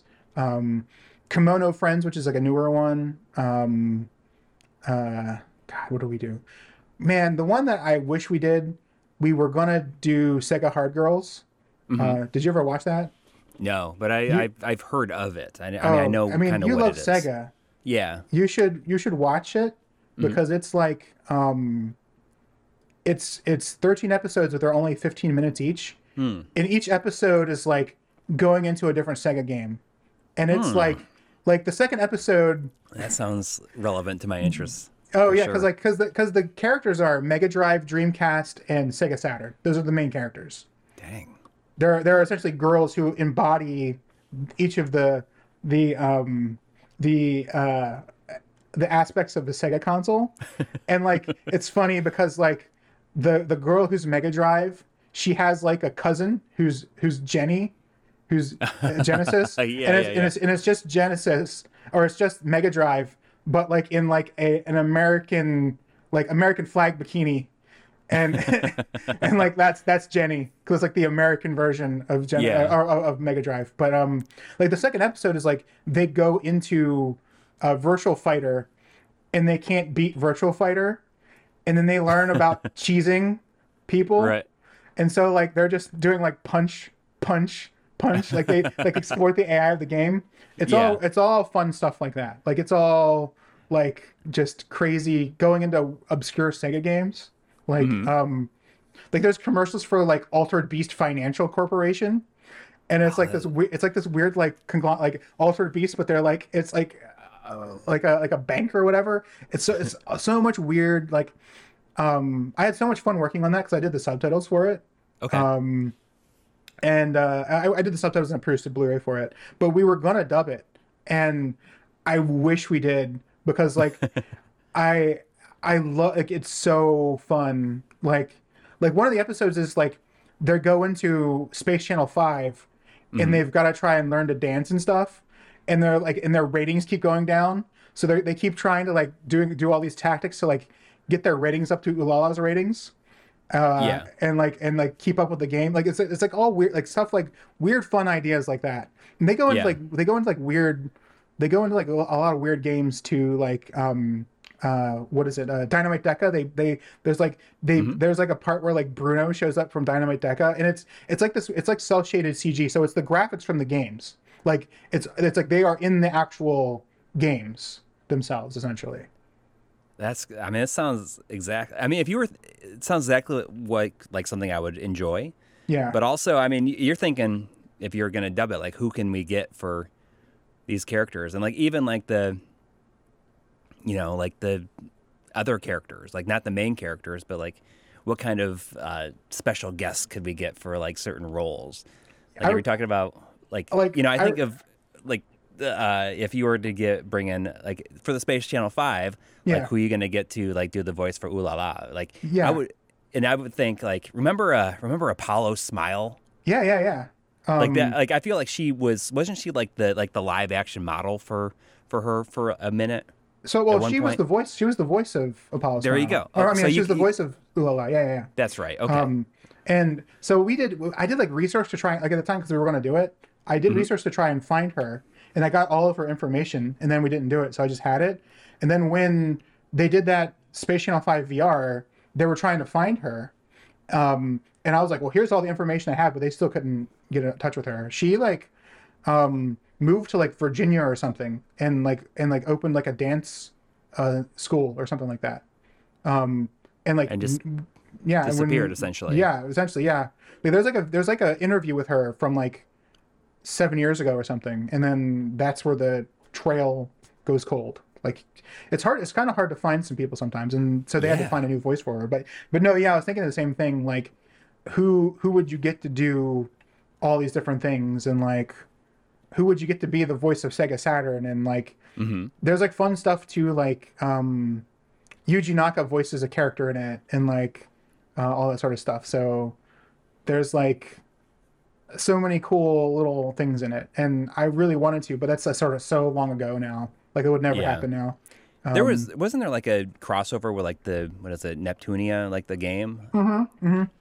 I can't think of what it's called. The um, super dimension neptunia or super dimensional something like that yeah. one of, one of those like i remember buying playstation 1 games and be like oh these cool jrpgs are all coming out now i'll buy Mm-hmm. all these i'll buy every one and now it's like there's no way you could keep up Oh with the yeah. amount of jrpgs that are coming like other things that are coming out Yeah, oh, for sure. Um, and but I mean, even then, it was like after Final Fantasy VII, there was just so many JRPGs. Mm-hmm. It was impossible to keep up then because everything had to be forty hours, and it's like, well I, I remember just collecting them like oh this is three dollars at gamestop i'll Yep. buy wild arms 2 or whatever it is and now, now like those are the PS1 games are so insanely ex- expensive now oh my god It, it just it makes my head spin, and I'm I, I feel so fortunate that I kept a lot of the stuff that I have. But I mean, there's certain Mm. Oh. things that you know that I don't even know how much it goes for, and stuff that there's no way I would even consider buying it. But if I just have it, like I'm not going to get rid of it. Like like something like Thousand Arms Mm-hmm. is like like that's like over a hundred dollars. Like I don't even know how much that would be at this point, but you know, Mm-hmm. Oh, I like, can that's one imagine. Like, well, it's like so for like I've been playing Snatcher, and I Mm-hmm. I have the disc, and like I remember, um, it was already like 500 600 dollars like Mm-hmm. seven years ago or whatever. yeah. And I remember like, oh, these are discs. Maybe I could get the discs. And I bid on two of the discs for like 150 or 200 bucks or whatever. I was like, I kind of want it. And I ended up winning both. So I got both. and um, it's funny because like I put them in a CD case and I and I stuck them on my shelves with my music CDs. And I, about like I guess about four or five years ago, my entire game collection I've told you about it was stolen. My, my Right. brother stole my collection. But when I was going through my stuff, I lucked out that I didn't buy like full unboxed Snatcher or whatever because those two are still on my CD shelf because I didn't think to look there. So I still have the ones oh. I bought. So I still have it now. And like it would be I would never be able to buy it now. Like even the disc right now is like seven hundred dollars for Snatcher. right. Right? So like now I get to I get to play the actual game Mm-hmm. on my on my Sega CD with my childhood Genesis. That's that's amazing. What, That's what like- are your th- you enjoying it so far? Oh, I mean, you know, it's it's funny how well, a I'm surprised how much it holds up now, um, and like a lot of like the the things they've predicted in it, like Like, Kojima's just- like so good at that. yeah, oh yeah, yeah, like just like all the stuff, like stuff. I'm I'm amazed for a game that really doesn't have a ton of gameplay, hmm like because like uh, you because you, 'cause you really can't screw up like and it more or less just wants you to go through all of the different dialogue options to figure out what you got to do. And so you go to a you go to a place you know you talk to somebody you you um you investigate and then you kind of figure out what to do. And then it's it's like very you can't really die unless you're like fighting the snatchers really right? Like there's not like there's not like a wrong path you can go down and fuck yourself over really as far so Right. far as i've seen. Um but even though it's it's fairly like you know linear in that way it's still very entertaining. Like um I, we just I, I've been, so I've been playing like talking about um I've been playing with friends online, and so what we essentially do is like we kind of figure out what the choices we're going to make together, and and and sort of democratically like figure out like who are we going to investigate, who are we going to call, what, Yeah. what are the choices we're going to make, and it's, it's been fun that way. And like we just got to the part where um his car is sabotaged and Mm-hmm. it's and it's going to crash, and we're like we're like so we're and you know it, they just want you to do all the options. But it's Yeah. like it's so like it's like are we gonna die? What's gonna happen? Maybe we might yeah, if actually you take die too here. long. Like Yeah, if you it does yeah. a good job of making you think that you could die. Yeah, yeah, yeah. Even though like I don't think you could probably die there, like in the in the end of it. Um and like they make you like the characters, like it's it's the narrative is very st- still like interesting. Like uh, I mean I love Blade Runner, so like it's it already got Yeah. me got me there. But like yeah. um I don't I, I mean I I I didn't expect it to still be so uh, like actually engaging as it is. Like I didn't expect it to be. Um I thought, oh, it'll be fun. Maybe we'll get a couple sessions out of it. Now we're like ten hours into playing it, and I mean, I'm sure you could. I'm sure if I was playing it by myself, I would have completed it faster. But Yeah. it's been like that fun back and forth of like, oh, well, maybe we'll do this. So let's keep calling Jamie and see what she says, and like, oh, let's make let's make Gillian do all the um, uh, or, or Jillian rather. Let's make Jillian do all of the worst options possible. Um, uh, and it's like, oh, I wanted to like investigate her, and it's like, oh, well, he just actually is like manhandling this person. It's like, oh, um, and then it also like figuring out like all of like the different like hidden like phone numbers and and like um like stuff you can type into the computer and Right. just like there's enough stuff that it makes this like you know fairly simple text adventure game just feel like it feels like the, it feels like the, the, the world exists in, in Yeah. playing it like it that's the, the thing I, I get like i feel like i'm in this world and i'm actually going through it even though it's like 16-bit sprite artwork and stuff like that like it's it's it it feel like and i think that's what um uh kojima's games do best is like it makes you feel like you're immersed in this like full world that has all this like uh, it's not just your story there are Right. also these other stories happening around you Mhm. like most games would like there's like a uh there's like a part where you go to like sort of like this apartment building and there's a bunch of like homeless people living outside and then there's like you talk to them and they're like well we work. It's just we choose to be homeless for all these different reasons and stuff and there's like a guy there and then you get the number for his son after you if you talk to him enough. Mm-hmm. And then you call his son and be like hey you know your dad is like dying out here man. Like and like you don't have to do that. And it's like Right. oh you're learning about and but having that in there it's like you're learning like oh there's there are problems in this world that there there's are reasons why these people are like homeless like this and and like it's not all like like black and white and i think that like yeah. I remember I mean going through like um like uh like Snake Eater, right? Like I, I feel like th- even though Snake Eater is essentially like here are all these little areas that are connected Right. together by like waypoints, Mhm. it feels like that it felt like it, it was structured like this could be a full map. Even though the PS2 Right. at the time couldn't handle it, right? Yeah, Like- yeah, yeah. like it feels like it could be it could have been like a full world and then there are all these little like um uh like just like people are like living their lives in there Yeah. yeah it's it's it's it's surprising that something that that i felt in snake eater you could feel in this game that is essentially just like still pictures. Uh, Yeah. you know i mean even as far as adventure games go it's very simplistic. Like not a lot of stuff moves. There's not a lot of sprite animation. There's little little you know on offs and stuff like that. And And there's like, I, I for the time there's a good amount of voice acting, but not not a ton. no i mean no. I mean it, it has voice acting where it needs it. And Yeah. surprising to me that all the voice acting is like actually really good Oh yeah, yeah. like the guy who plays uh uh gillian and um Yeah. jillian Je- okay Uh, I know it's it's. I, I'm pretty. They say Gillian. I think I've I've always called it call him Gillian. Uh, uh, Jeff Jeff Lupetin is his name. Oh, I found him on Twitter like a long time ago, and I like asked him something about it, Mm-hmm. and he responded. I don't remember what I even asked him. I was like, "Oh, did you do this?"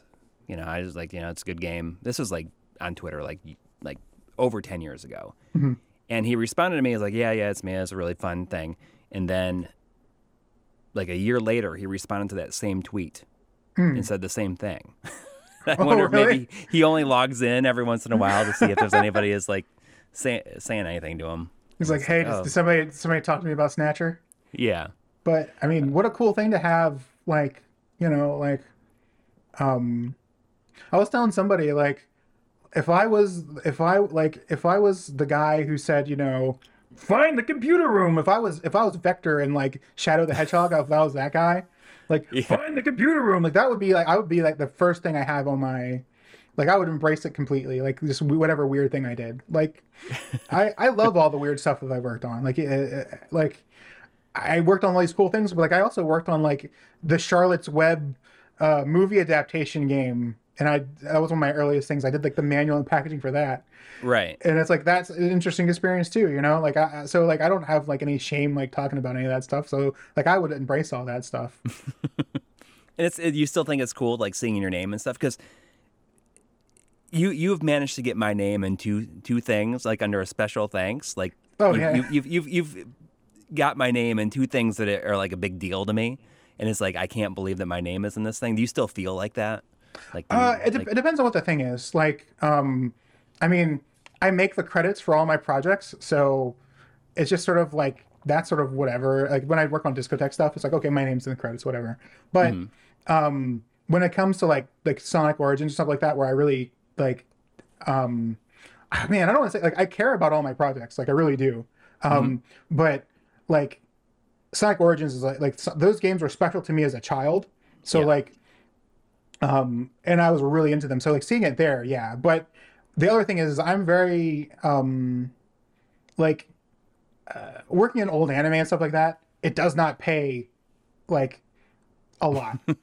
And when i get help from people the least i can do for them even if i can't pay them a lot like listen if i can only pay you just a tiny minuscule amount for your time or whatever or or if somebody gives me advice or whatever the least i can do is give you a credit least you Yeah. have you have that right? Like um the thing that you helped me with for sonic origins you just did for free for me. You helped me out. You're like oh sure i can capture that for you. Um and that was invaluable in restoring those things because i needed a reference and i needed a high quality reference. Um and you know i like it was the least i could do was thank you for it. Like uh, i was like I- I know i offered to pay you for it too i was like and you were just like oh it just took me you know yeah, um, it's just like a like a like an hour, like an hour. Once once I found like saves or whatever that I could just watch standing yeah yeah yeah stuff, it was it was very simple. But I, but it, you know, it's surreal, like seeing my seeing my name like in a Sonic game. yeah yeah And I'm so I'm so happy it's, it's getting a physical release here. And Oh, I'm excited for it. Yeah, Sonic Origins Plus. Yeah, yeah, I'm excited too because I, I want, I like you want that physical. I want that, I want that copy. You know. yeah. I mean, it's the same thing with uh with Project A-ko, which is you know you you put me in the special thanks and that, and that's like my favorite anime like movie of all time. I mean, I might have known that at the time, just talking Yeah. to you. I know it was your favorite, but like, also, I was, I, I, you know, I over the year, I was showing you stuff and getting your opinions and like, oh, hey, check this out and all that sort of stuff. So I was like, hey, you know, thank him for it. You know. Um, Yeah. I think you ended up in all four A-kos just because like I never changed the Oh, I you know I haven't gotten the the text. the, the three like after I just have the first one. Yeah, yeah. I- yeah. maybe I should maybe I should get those other ones then. They're, I mean, they're they're they're good little discs. Um, Yeah. they're all HD. You know, uh, the from the from the original film prints, the from the original negatives, as you'll say. Um, Like that's that is a crazy story. I mean, that kind of ties back to like Oh, what we were talking about, like Warner Brothers. You know, like in terms of like things getting like lost, Mm, like mm-hmm. and then being rediscovered because that was that original film negative or like the is would it be film negative like of the uh, yeah, it was the negative. Yeah, yeah, yeah. like uh, an anime movie called Project A-ko was like lost for decades. Yeah, they they in fact people kept trying to show it in theaters. Like, well, they want to do revival screenings of it, and they're like, well, it's lost. And Yeah. um, it wasn't on the at this.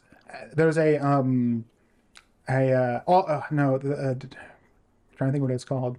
Oh, It's uh, it's, they're called Togen or Tokyo Laboratory, and they are. I'm thinking, I'm trying to think of the word for it. Um, a development lab, and it's where you send your film to be developed, and then um, uh, and then they stored it there for all these different shows, and they had like a catalog of shows they have stored there, and it wasn't on the manifest. They had a manifest of all the stuff they have in there, and um, uh, the um, oh the God, what is his name? He's he's such a nice. He's one of the the nicest uh, people in anime. Uh, he runs uh, AnimEigo. Um, Robert Woodhead. Ro- or Robert Woodhead. They did a Kickstarter for this uh, show called uh, uh, OVA called MADOX, and um, uh, they were like, "Well, it's not on the manifest, if I remember properly." And so he- he was like, "Well, do you mind if it's supposed to be there? Do you mind if you look around for it?" And so they looked around for it, and next to it was Project A-ko, and he alerted us, being like, "Hey, you know, I'm not saying it's there, but I'm not saying it's not there." It's, it's right, and, and so like, uh, we were able to find, and then it was funny because like they were like, "Well, we found two, three, and four, but we haven't found one. We don't know if it's there." Yeah. And one is the one you want, like of all those. Yeah. Because the other ones are like like they're under an hour long. Oh yeah, they're all really short. They're they're they're all right, but, the- they're not that first. But the first one. one's like a like a film. Like it's The, like the a, first one is not only a film, but it's like all of the, because like I don't know how much you know about like the history of it, but it's like it start. I mean, it started as like a a porn animation, Mm-hmm. um, and then they were just like, oh, we're just gonna make this a movie instead, and then at the time in the anime industry, like people were stuck working on like Macross and all these other things, and they couldn't really let loose, and so there here's this weird indie movie that like as an animator as a creative the director's like oh here come over for a few days and work and you can let loose and do whatever you want. So it's like a movie where all these animators just made whatever they wanted to make. That's why it's so like crazy like all over the place it's Yeah. because um you know they got like the guy who animated the macross missiles to animate an even Oh. crazier missile sequence where she's like jumping in between them, right? yeah, yeah, yeah. Like, yeah, oh yeah, yeah. Like, That's- just cr- crazy. Yeah, that's that's why that movie is so special. It's because all these people who didn't, you know, like uh, Hideaki Anno, who directed Gunbuster and Evangelion, like came in and did a bunch of stuff uncredited, and he ta- he talks about it in the commentary. On that? Yeah, yeah, yeah. He talks about it in the commentary. If you haven't listened to the direct or watched the director's commentary on the Blu-ray, I haven't. I like like he talks about like and here like the guy who invented Trigun, the guy who was like invented, he's the creator of Trigun, that show. Uh, oh, uh, Nightow. He um, the sequence where you know where he where A-ko is in the elevator with the sword and she and he she fights the person uh, the um D. She fights D with the Yeah. sword.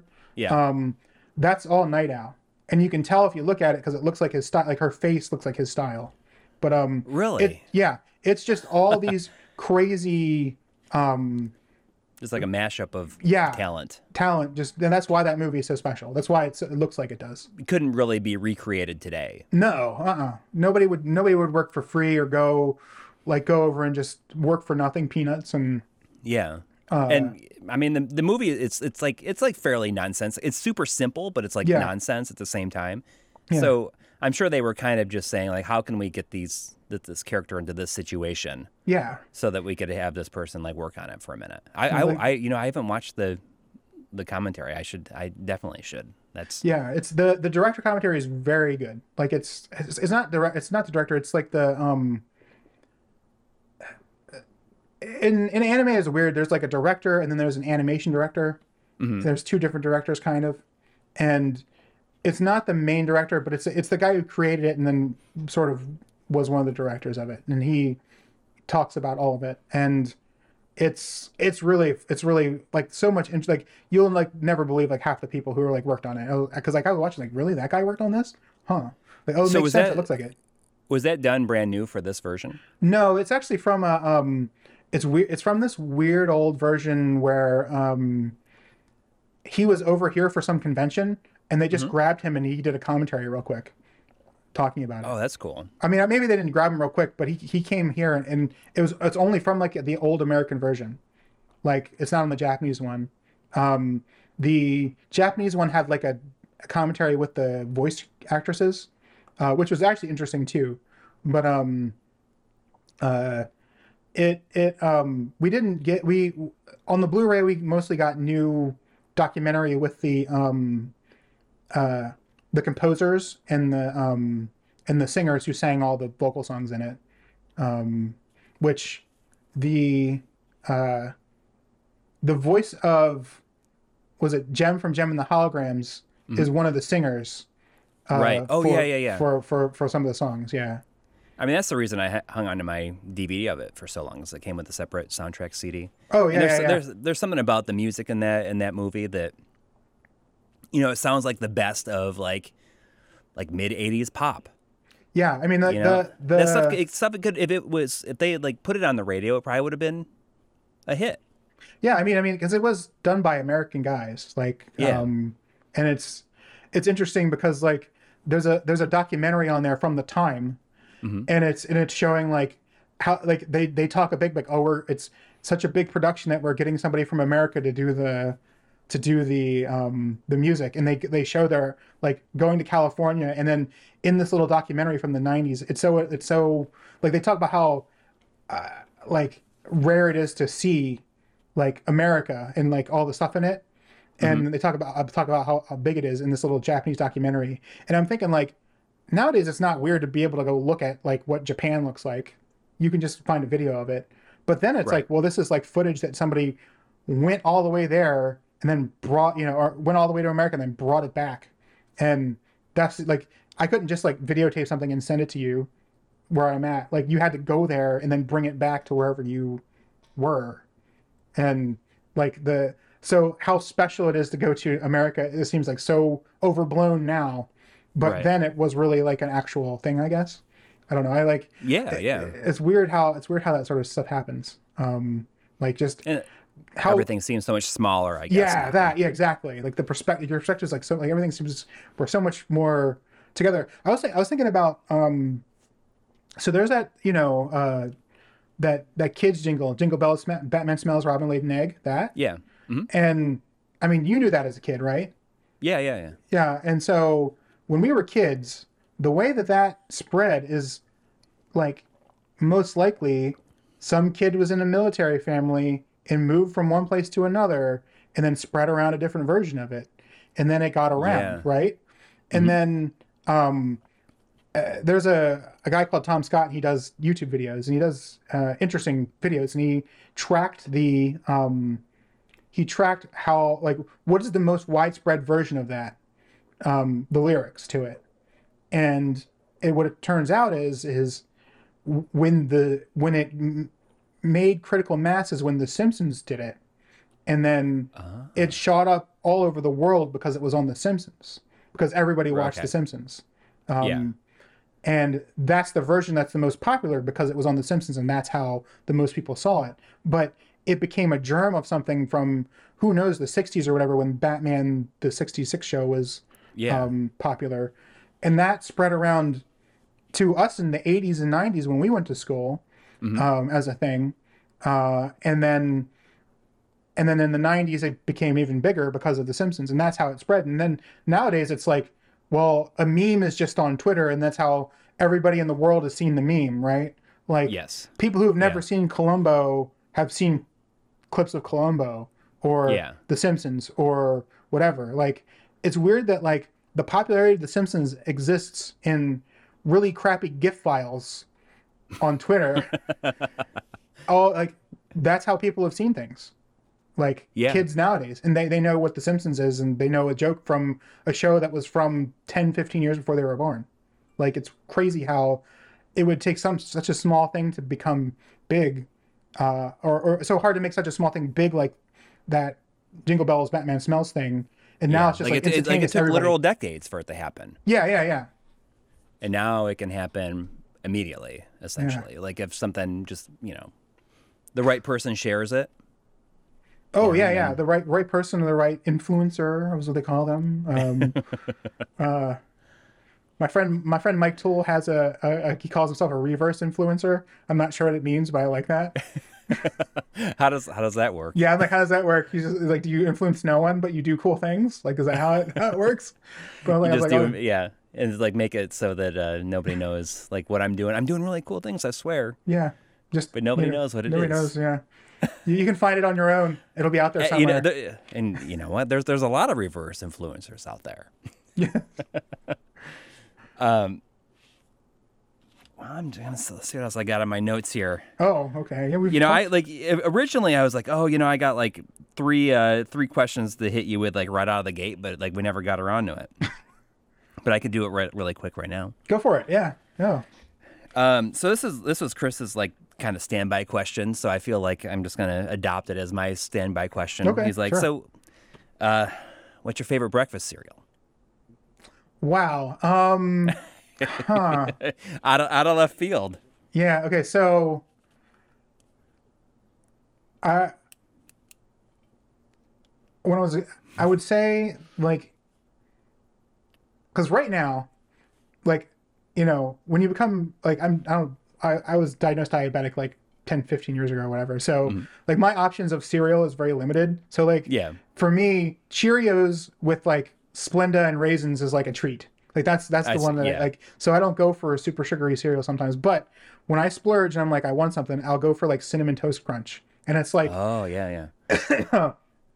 there's something about like cinnamon toast crunch when it's um slightly soft from the milk and it has like that bread feeling to it and you're eating it and you're watching Saturday morning cartoons there's something about that cereal that is like nowadays it's like that is a sugar bomb and like and even even I think even if I didn't have diabetes like it would be like wow this is a lot of sugar like this Yes, is just nothing yeah. but sugar but like there was something about that cereal more than any other one that like it was like delicious and even as a kid I, I liked stuff like raisin bran which was like Oh more yeah, like like considered like oh like bland cereal. bland cereal. Like I liked raisin bran. I I, I liked like my parents were like, why do you like um, God, what is it? Um, it's it's like hard bran, um, oat bran. Is it oat bran?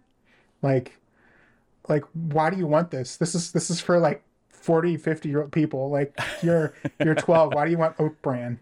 Yeah. or whatever. I was like, oh, I just want to try it, and I, I I I liked it. Like even even then, but like no, for that like cinnamon toast crunch for sure. What's your what's your cereal? Uh, my my favorite cer- cereal is uh, Frosted Mini Wheats.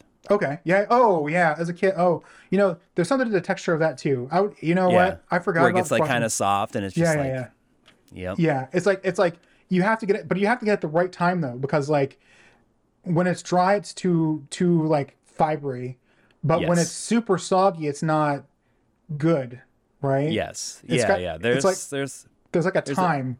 It's like a wine, right? yeah, exactly. you know, you got to you can pour it, walk away for a couple minutes, come back, and then it's it's ready. But you can't leave it too long. Yeah. You know, you just got to have like a timer, like on your Yeah. on your phone or on your watch or something. It's like okay, That's that's it's time to have that's it. that's for the the primo cereal. Yes. Oh man, that's hard. Hmm. Man, cinnamon Um, toast crunch or mini wheats. One, I, I can't I can't choose between those two. I mean, cinnamon to- toast crunch is is, is decent. Uh, you know, I only have some of this stuff because like my The kids have it. Yeah. yeah, my my kids have it. But I mean, I'll I'll treat myself and get and get uh frosted mini wheats here and there. But I mean, like I I kind of like like the bl- like the bland cereal. Yeah, you know, yeah. I'll I'll eat like fro- like not frosted flakes, but like um like Special K and stuff like that. Great, Like, great I- nuts. Great Well, nuts. we, I mean, we, we talked about grape nuts. You know, th- during the pandemic, there was a major shortage of grape nuts. what? Really? and they were like boxes of grape nuts were selling for like exorbitant amounts on eBay. No way. That's that's uh, I've, I'm serious. I couldn't believe it either, but it was it was great it grape was nuts. Grape Grape nuts, of all things. Um, you know, I we we like kind of we kind of badmouth the grape nuts, and my wife listened to the episode. Like, oh, not only old people eat like grape nuts. Like as a kid, as a kid, I ate grape nuts. My parents were like, "This is for old people." Like, Yeah. why do you want to try this? Because like I remember my mom would be like, "Well, what cereal do you want?" I'd be like, "Uh, grape nuts," and she's like, "Grape grape nuts." Okay. Uh, yeah, yeah. I mean, grape nuts is, are good when they get real soggy. Yeah, yeah, yeah. That's that's yeah. Those are the ones you want to. You, you put that for like five ten minutes before you eat it. Yeah. Um, so the other one I had was uh, so if you got- you got to pick one, uh, Saturn N64 or PS1. Oh, I mean that's that's another like you know do, Hmm.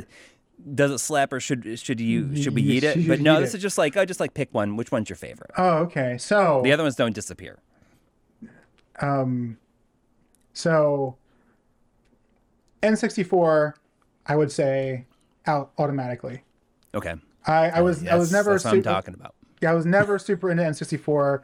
I mean, there are some games on there I enjoyed, like um, Sin and Punishment is a really cool game, and there and Yeah. then, you know Mario 64, blah blah, they're cool, but like I played enough of those at my friend's house, and it wasn't like I need one of these. It wasn't like a Super Nintendo where I was like, I need this Super Mario World thing. I have to have it. I'm gonna go hang out with a person that I don't particularly like just so I can play his Super Nintendo. Um, Yeah. Like it wasn't like that for the N64. I I went from I traded in my Super Nintendo for a PlayStation in my games, which I regret now. I wish I kept my childhood Super Nintendo. I didn't really do a lot of trade-ins as a kid, but but I traded in to get up to a PlayStation, and I bought I bought a PlayStation and um, Jumping Flash. I was so excited for Oh. Jumping Flash, or I'm sorry, Ridge Racer, and then I got the demo for Jumping Flash like, with it, and I was like, this Jumping Flash thing is amazing. It is. Uh, which is so, like nobody knows about Jumping Flash, but it's like one of those games which Oh, is so fun. It, it's it's a great game. Um, I I, th- I played through it on stream. I think it was either last year or the year before, and I just had the greatest time with it. Oh, so it's so, so weird and silly and fun, and like Mm-hmm. you never like oh you're going through this weird 3D world where all this crazy like it. I described it as like Katamari before Katamari, like it's that kind of weird. Um, and But so- also, you know, like there's definitely you could see some influences that, that it had on, say, like Metroid Prime, like Oh, the kind of tilting know- down to look like where you're gonna land. you know I never thought about that, but you're right. Wow. Okay. Yeah. Yeah. Yeah.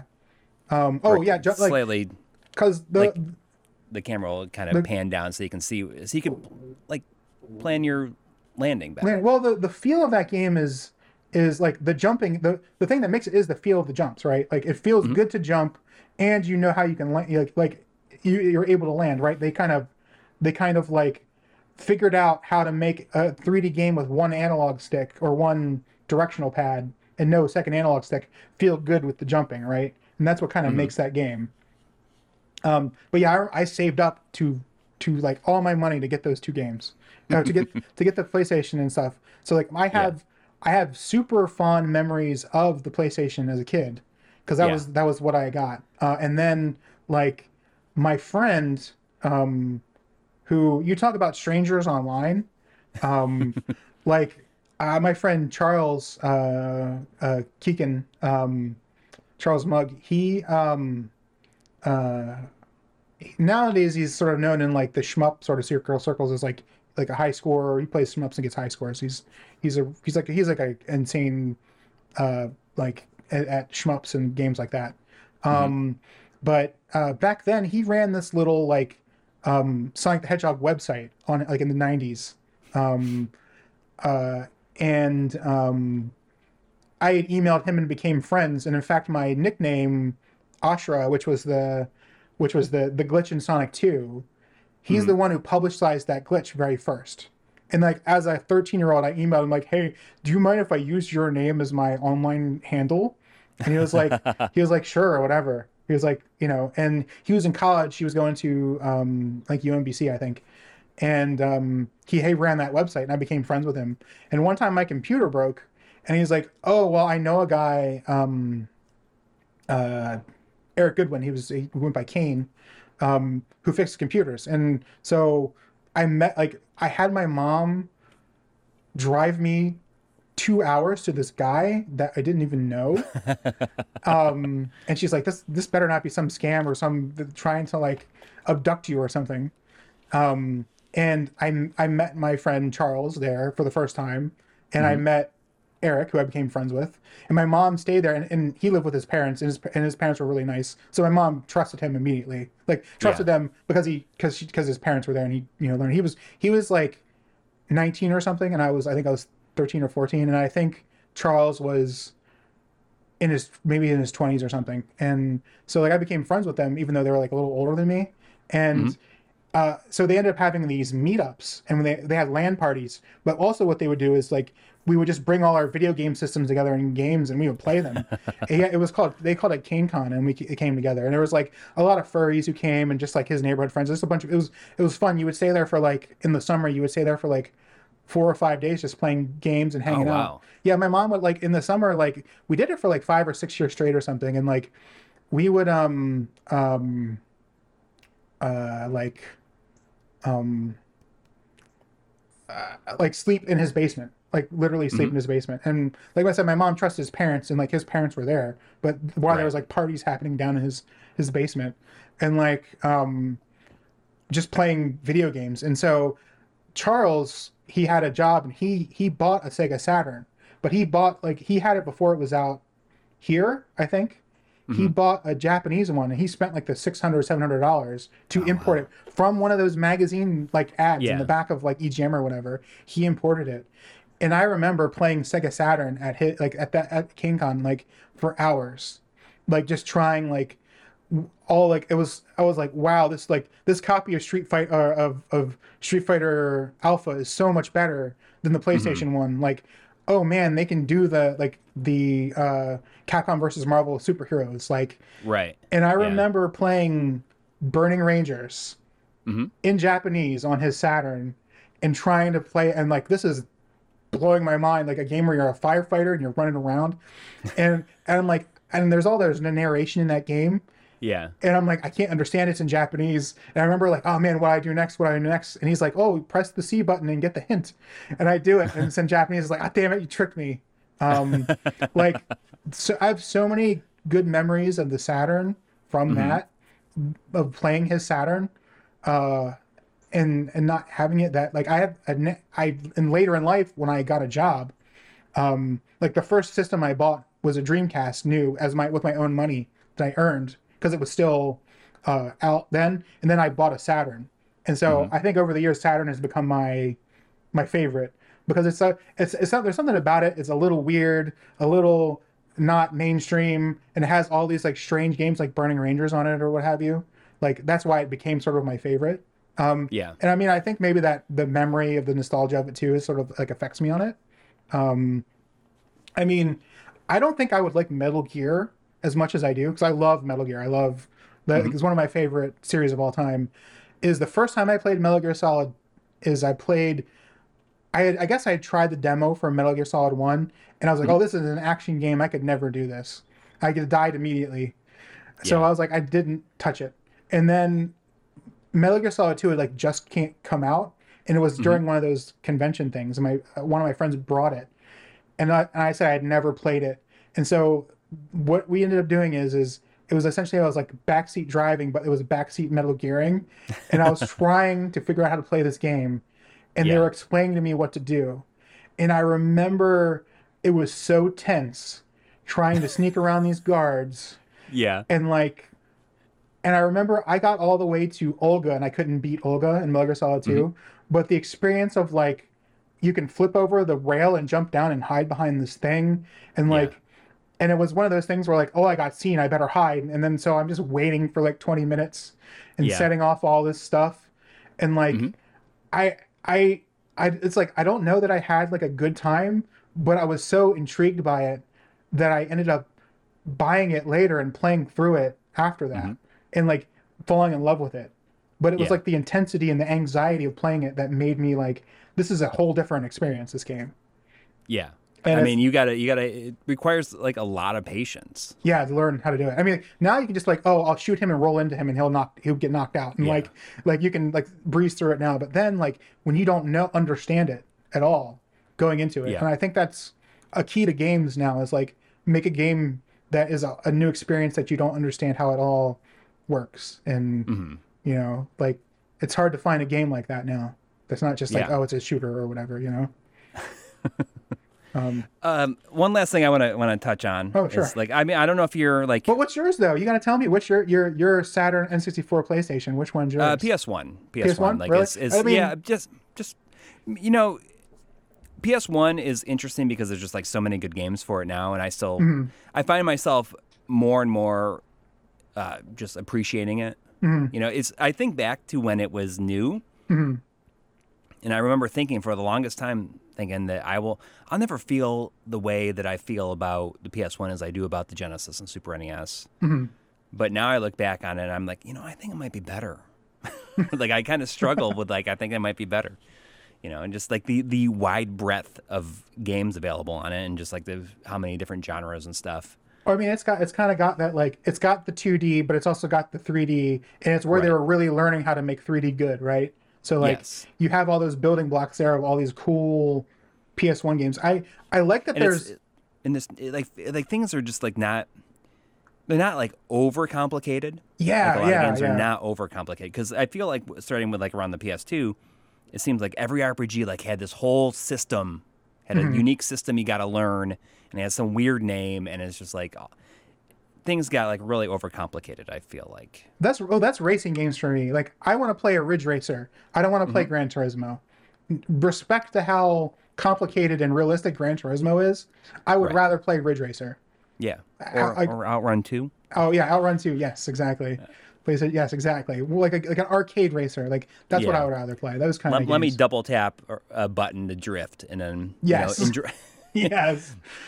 I don't. Yeah, I don't like- want to. I don't want to tune up the engine and have to know what the real engine's called and like my car spins out because I don't know mechanics in real life. Like I just want to go. Yeah, yeah, and just just you know, it's.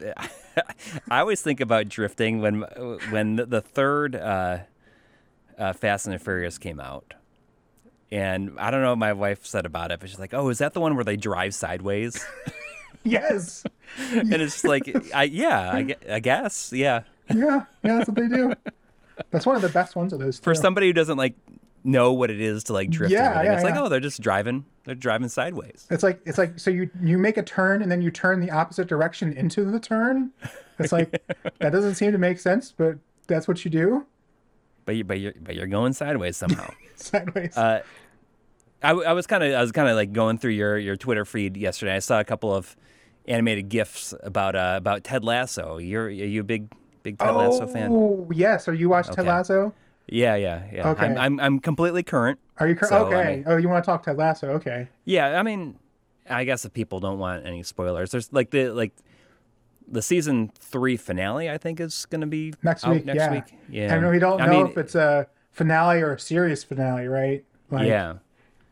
So, I guess I guess I guess I just I just watched episode twelve like yesterday. I think. Mm-hmm. So it's fresh in my mind. So. Yeah. do you think it's the final season? Um, I think it's going to be the final season, uh, and I think that they're going to switch over because it's it's very apparent to me. Mm-hmm. I guess like if anybody is like listening to this and have like have any interest in hearing any of this stuff, Yeah, like, don't- skip. D- watch it. Watch it. Don't listen to us if you've not seen Ted Yeah. Lasso. Uh, I think that it's it's they they've really focused on a lot of the other characters a lot more. I mean, there's times where Ted is like barely in an episode a few times. Yeah, yeah. So I think they're going to switch it and have it just be about, you know, like the like the the football club. Yeah. I think they switch the name to Richmond FC or whatever, and yeah. then they just AFC Richmond. Yeah. AFC, yes, yeah, uh, and they are going to uh, like Ted might be in it like like remotely Mm-hmm. uh, here and there, but I don't think that he's going to be a main character. I think his story is going to be over. But I mean, like like if Well, you think he's gonna like, go back to his son, right? Because like, I think so, but I mean, like, I don't know if I, I don't know if Beard will be as good without Ted there to like yeah. play off of. Well, I mean, they they they um uh they kind of put him together with Nate in the most recent episode to sort of Yeah. see like how intense that was and how um I did like that it was Beard that went to Nate though. And then he drops that story on him which you never know any of his history at all through any of the you know he's kind of had like a weird past or whatever and he's been Yeah, into all but- these things and he's kind of crazy but like and then he's like oh well ted saved me essentially like Right. don't don't squander this you know Yes. There's like there's there's a wonderment to that show and like positivity to that show that does not exist in other tv shows currently Absolutely. I mean, I love watching it because you you feel good after it, and Mm-hmm. people don't just like drag out like conflicts. Like they just they talk about it. yeah yeah Like yeah that's what I like about it is like they just they work it out. Mm-hmm. Like you know, and that was from the very first episode. Mm-hmm. You think, oh, this is going to be the conflict. You know, like uh, the owner of the club's not going to like him or setting him up for failure, Yeah. and like they basically address that like by the end of the second episode. there's like second or third episode like oh you're on she's on board with them oh we're actually Yeah. going to try and make a go at this Yeah. Yeah. I mean, you, you Um, get the feeling that like these are people that care about each other and they and they talk about and they work through their problems. Yeah. Instead of just like letting it just build up. I mean, one of my favorite things is I think this season has been like, um, has been like has been Jamie. James. Oh, his his story of like, um, or or just his story from because I hated him at the beginning. You- Yeah, I mean, you- I think hate him. everybody did. Like, oh, he's Yeah. always he's a dick. But then, Yeah. you know, like you see him now, and it's like, oh, that's actually like it's nice seeing him. Like he cares about the other people, like Oh, more than like- it, more like When- more than when- himself. when he goes to Keeley and he's like, look, I really tried to delete all this stuff. Mm-hmm. And I really did. And, but he admits to like, you know, I missed an email, this email, you know, I missed Yeah. the email attachments. And that's how this, you know, like I really felt for him. But it's also like, that's how far his character developed that he would go. Like season one, Jamie would have never admitted to admitted to it and gone to talk to Keeley about it and Yeah. actually feel bad about that. Yes. You know, it, it season one Jamie would have been, well, you sent it online. That's you know, it's your fault this happened, right? Right. Like that's how he would have reacted, and his his uh, like in the last episode where where like it's sort of funny how like he like not only has he become like best friends with Roy, who they hated each other, like yeah. Um. But Roy Roy likes him now too. yeah, Roy like Roy likes him, and then like like the the the peeling of the onion on Roy is interesting too, and then like Yeah. like mashing them together, and and making them like we're not so different as people, and then Yes. you know, and then like the the final like coup de grace is like oh you realize that he became famous and then got to hang out with the two people he idolized essentially right like Yeah. like he idolized roy as a kid and like he had the hots for keeley and now he's mm-hmm. friends with both in like a Mm-hmm. Mature adult way like Yeah. that's sort of like the like bring it all together like i his story is probably one of the best stories on there like Yes. of, of all of them Yeah, and the, you know they really that that has been I think is the best part has been the best part of this season. Mm-hmm. Although I mean I I've liked the entire season. It's and it's and it's nice, you know, watching a show where you, you don't you don't feel stressed out. no I feel no like so many TV shows now just make me feel stressed out because it's like oh they're constantly like teetering on them, like what's going to happen what's going to happen next Mm-hmm. or uh, you know this horrible thing's happening or like you know it's just like these people could just work through like work this stuff out if they just like Mm-hmm. talk to each other and here they just talk to each other and work it out Yeah, I mean, it's not to say there's not conflicts and there's not like like you know that kind of stuff in Ted Lasso, but it it approaches things in a more like realistic way in a sense, even though it's like a like a like satirical and farcical in certain ways. There's like um for instance, like all the stuff with Ted in the se- second season where he in, he internalizes his conflict and all of that yeah i like I could totally get that. Like, like I, I, how hard it is to, um, like part like part of him not yelling at people is a defense mechanism and is a mechanism not to get into fights and you know all that sort of stuff, and like, um, I like I, I totally relate to that. And then also like, it's interesting like when it came came to Nate in season three, his his reaction is not to just trash him or whatever. And they really have him think about like they show him thinking about what to do about the situation and it would have been so easy for him to just been hateful and because like nate really did like hor- horrible things like you know like um and you know turning the other cheek is probably the harder move but maybe the more adult move to do right? Like yeah. and it's I thought it was interesting that it was Beard who was the the holdout, right? It wasn't it wa- like because like in a normal show it'd have been all Ted's dilemma because he's the main character. He would have been like, do I go back to him or do am I do I hold a grudge or what do I do? And like a normal Yeah. show, that's who it would have been.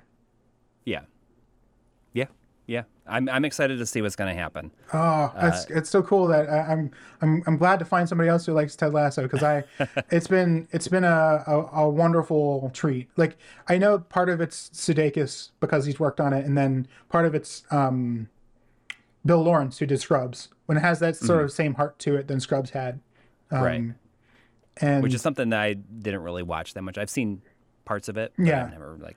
it's it's more farcical, but it, it's it's has that same um, people trying to figure out their problems and how to how to cope with life and stuff sort of Right.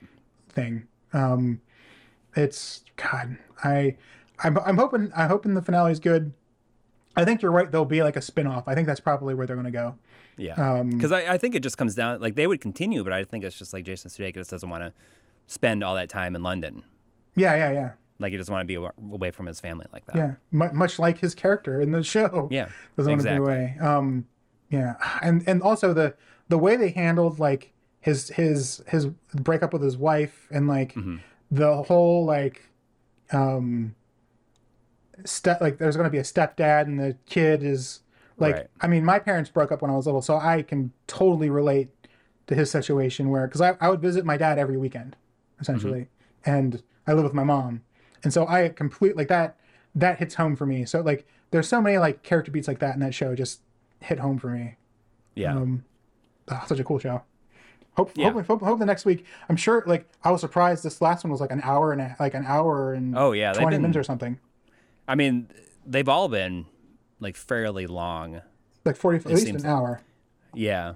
I mean, like that the Amsterdam one is like definitely my favorite. Of Mm, the, uh, like just so much happens. oh yeah yeah yeah But it's been it's been great. I think that everybody, it's, if you're listening to this, you should watch it. Ted Lasso Because 100% It's it's just it's just it's nice to watch a show that makes you feel good. Yeah, you will you will feel uh, you will feel wholesome and and, and happy. It, it's a a show that makes you smile. It's a, it's like a hug. Um, yeah. Much like um, to me, like the Bill and Ted movies are are a hug to me. Right. Um, yeah. Uh, especially, have you did you see the third Bill and Ted? Yeah, I, I, it was, it was a lot better than I was. I mean, I thought it was going to be good. Mm-hmm. I thought it was going to be good because, you know, it seemed, you know, like the all the right pieces were there, and it was good. Yeah, yeah But. I've only watched it once. I will admit that I've only watched it once. It's I would say it's worth a re- rewatch. It's it's interesting because like much like Ted Lasso, that movie goes completely different directions than what you would think Yeah. a a sequel like that would be. Like Mm-hmm. so they've got to make the song that saves the world, right? So Right. okay, so they're going to bring in their kids, right? Mm-hmm. Well, are their kids way super smarter than them? N- no. Do their kids resent them? No. They have like a great relationship with their kids, and their their kids love them. and They love their kids. Okay, so like, are they? Um, did they completely fail as being musicians? No, they're actually really good musicians. They just can't like figure out what the song is. Um, Yeah. Like, uh, they love their wives. They just have some marital problems with their wives. Um, Right. They're but they're not broken up from their wives. Like like so many shows and movies, like the way they bring people back in, it's like oh they broke up with their their family broke up and now they're just Yeah. miserable and old. Like that the new Indiana Jones, I'm pretty sure he's probably broken up with Karen Allen's character and he's miserable and old. I'm pretty sure that's what's going to happen in the new Indiana Jones. yeah. yeah. Um, even though I'm interested in what it's going to be like because I love Indiana Jones, but like so, but like the way they approach that that movie is like no, it's the complete opposite of what you expect. Like they're they're having some marital problems, but they love their and but the point is like not that they broke up with their wives, they had fights or whatever. It's that they're trying to figure out how to like fix their marriage, and that's like Yeah. the impetus for them to going to do on this adventure more so than saving the world.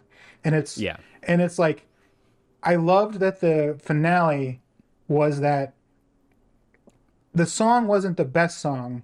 It's that they all played the song together yes. and had a good time. That's Yeah. why it saved the universe. And like they, you know, like Bill and Ted brought this together so their daughters could help them and they all work together on it. Not Mm-hmm. the other thing too is these reboots do is oh, the kid is the one who really comes like this new character kid or children come in and save the day, right? Like Yeah. and like the the older characters sit around like, mm-hmm, you sure saved the day. But like they were all involved in like that's why I I I don't think it's the best Bill and Ted, but it is a fitting send off, I think. Yes. Like I, I it was like like like Ted Lasso, it's a hug to me. Like there's so much positivity in those movies. Like Yeah. like some of my favorites. In fact, like I'm, I'm wearing the, the the Japanese Bill and Ted. Oh, that's uh, awesome. Yeah. I was gonna, I was gonna wonder, I was gonna ask you what it was, but now It's, it's Bill and Ted. Yeah. that's great. That's great. Did you ever see that show um, that Alex Winter did on MTV called The Idiot Box? No, uh, what's that? What's that It's about? like it's. It, I mean, it was just his, his you know, this little sketch comedy thing, but it felt like kind of like public access. Mm-hmm. You should check it out. It's like, it's Oh, like okay. an old MTV thing. No, I've never seen that. I, I mean, I've seen um, what is it? Uh, it's the it's the is it, is it what is it called? Strange or weird or um? Well, there's Liquid Television. No, he like he, he yeah. directed a movie. Oh, oh, um, What is it called? What is it called? well, he did that documentary, the Napster documentary, but then he did something. Well, he, he yeah he did he did Napster, but he did a really good one on on the dark web as well and the Dread Pirate Roberts. Oh, yeah, yeah, That was a really I've, good- I've never seen it. No, he his, that, his documentaries are really good. He's got one he did Yeah. Mm-hmm. about Frank Zappa that I, I want to watch. It's just called Zappa, but I, I Really? yeah, yeah, yeah. He his his documentaries are really good. The the dark web one about uh, the Silk Road and dark, Dread Pirate Roberts and all that is really Mm-hmm. interesting. Um, also, Keanu Reeves like narrates it too, so it's pretty. Oh, really? It's pretty That's like cool. it's, yeah, it's it's a thing. No, what is it called? Um, I love it when like actors Mm-hmm. are like they play good friends in movies, and then it turns out they're actually like good friends in real life too. It's, Yeah, it's like oh, it's, yeah, it's yeah. always so like nice when you find out that that's the case. Oh yeah, they're really yeah. Because I mean, like they're they've remained pals and like, I mean, the whole reason there's Bill and Ted Three is because they were friends with the writers and they wanted to do Yeah. it, and they would get together and bullshit it, right? Like there Yeah. would there would be no Bill and Ted Three without them, you know, Yeah. like wanting to do it. Like you couldn't get like I'm sure Keanu got paid like nothing to do Bill and Ted Three. Yeah, it's. Like- I mean, uh, like when you have that much money, it's like it's it's it's more worth it. I think just to like have an excuse to hang out with your friends. I think that's Yeah, what yeah. happened with all like like uh, the the Ocean's movies. Yeah, yeah, yeah. Like why they have so many big people in in those, and it's just because they all wanted to like just hang out, have Hang an out excuse to hang out, Yeah, yeah, yeah. and like have it be paid for. Yeah. Like, oh yeah. Well, I mean, that's that's Adam Sandler's whole business now. Like, what kind of cool, his- his whole career is cool like- vacation I take my friends on? Yeah, Um, how, yeah. Just you know, like just have all of our friends be in this movie. It doesn't matter how good it is. God, But I'm that, I'm trying to think of that movie. It's like they all get turned into. It's called. Is it called Freaked? Because they all get turned into freaks.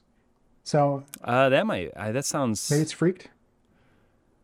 that's, that sounds like the correct name, but I've never Yeah. seen it. Oh, okay. Yeah, it was it was a fun movie, but it was like his first direct thing, and then he went into documentaries okay. and stuff. Yeah.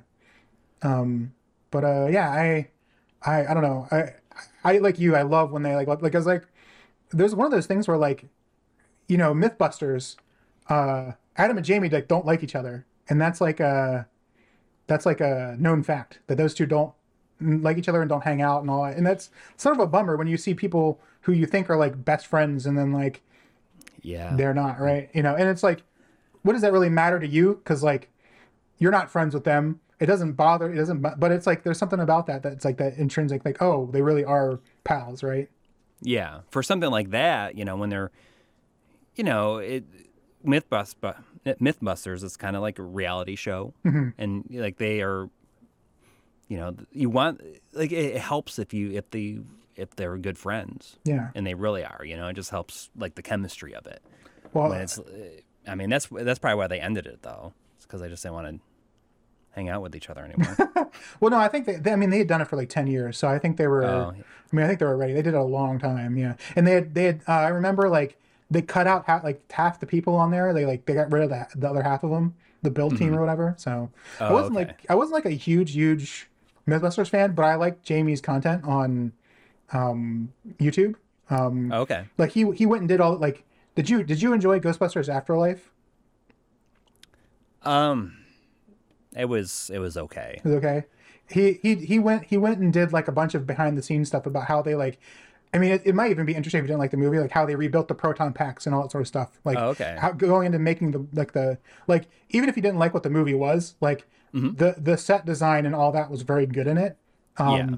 and the like intent was there. Yeah, like the yeah. intent of to like do it as, as good as they possibly could. yeah, and the It didn't feel like it was not a cash grab. It was just like, you know, how can we?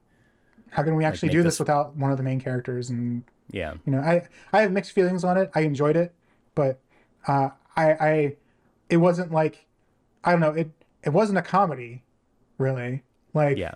It's very serious and uh, uh, more It's it's very serious, and it's just like makes it try to seem like it's way more epic than it needed to be. yeah I don't know. Like there's uh, there's a lot of issues with it, Mm-hmm. and uh, uh, once is really enough for me. Mm-hmm. I don't need to rewatch it. I've, I I feel the first one is infinitely rewatchable. Oh yeah, yeah. Uh, second one is is is pretty good too, and like pretty rewatchable. Mm. I'm This not a one, like, Ghostbusters I- 2 hater, so I, I I'm, Yeah. I'm with you there. There's a lot of good lines in it, and it's fun. It's there. The first Yeah. the first one is one of those like perfect movies. Why do you need to do anything more with it, right? Like Yeah, but there's no way they could just turn away from that money. Um, no, either. no.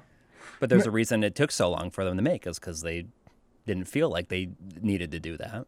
Well, I mean, you- well, well, it's also like you know Bill Murray. Like it, it's like a weird thing where like they all all the three main actors and Ivan Reitman owned a part of it. So Mm-hmm. it's like they couldn't just make a sequel without. It's like Back to the Future is the same way. I think. It's, it sounds like the back of your uh, back of the Gran Turismo Five box. Oh yeah, yeah, exactly. where They all had to like sign off on. 67 people, but in in this case, it's it's saving us from really weird and bad sequels, right? Like, I Yeah. don't I don't think we'll ever see another Back to the Future because the writer like they own a stake in the say of what happens to it. Um, Yeah. And then Back to the That, Future. that that Telltale game was like pretty good. It Was a pretty good idea though for uh for a part Oh. four if they ever did one. The game. Oh yeah, yeah. I mean that that feels to me like it was more or less the Back to the Future Uh, four, right? Yeah. I mean, if you're gonna do it, like that's how it Um, yeah. would have had to be had to have been done. Same thing with that Ghostbusters game. Uh, the more the more recent one. Uh, the the um the terminal Oh, reality oh, one. oh, yeah, yeah, yeah, yeah, yeah. The one you know, because that was essentially Ghostbusters three. I don't know if they like, like yeah, because they got everybody, and it's like yeah. you know, even like you know Harold Ramis. Yeah, all, all yeah, all of them together. There's there's there's the camaraderie, the fun. I mean, it it's a little janky bit of a game, but it's it's like there's enough fun stuff in there.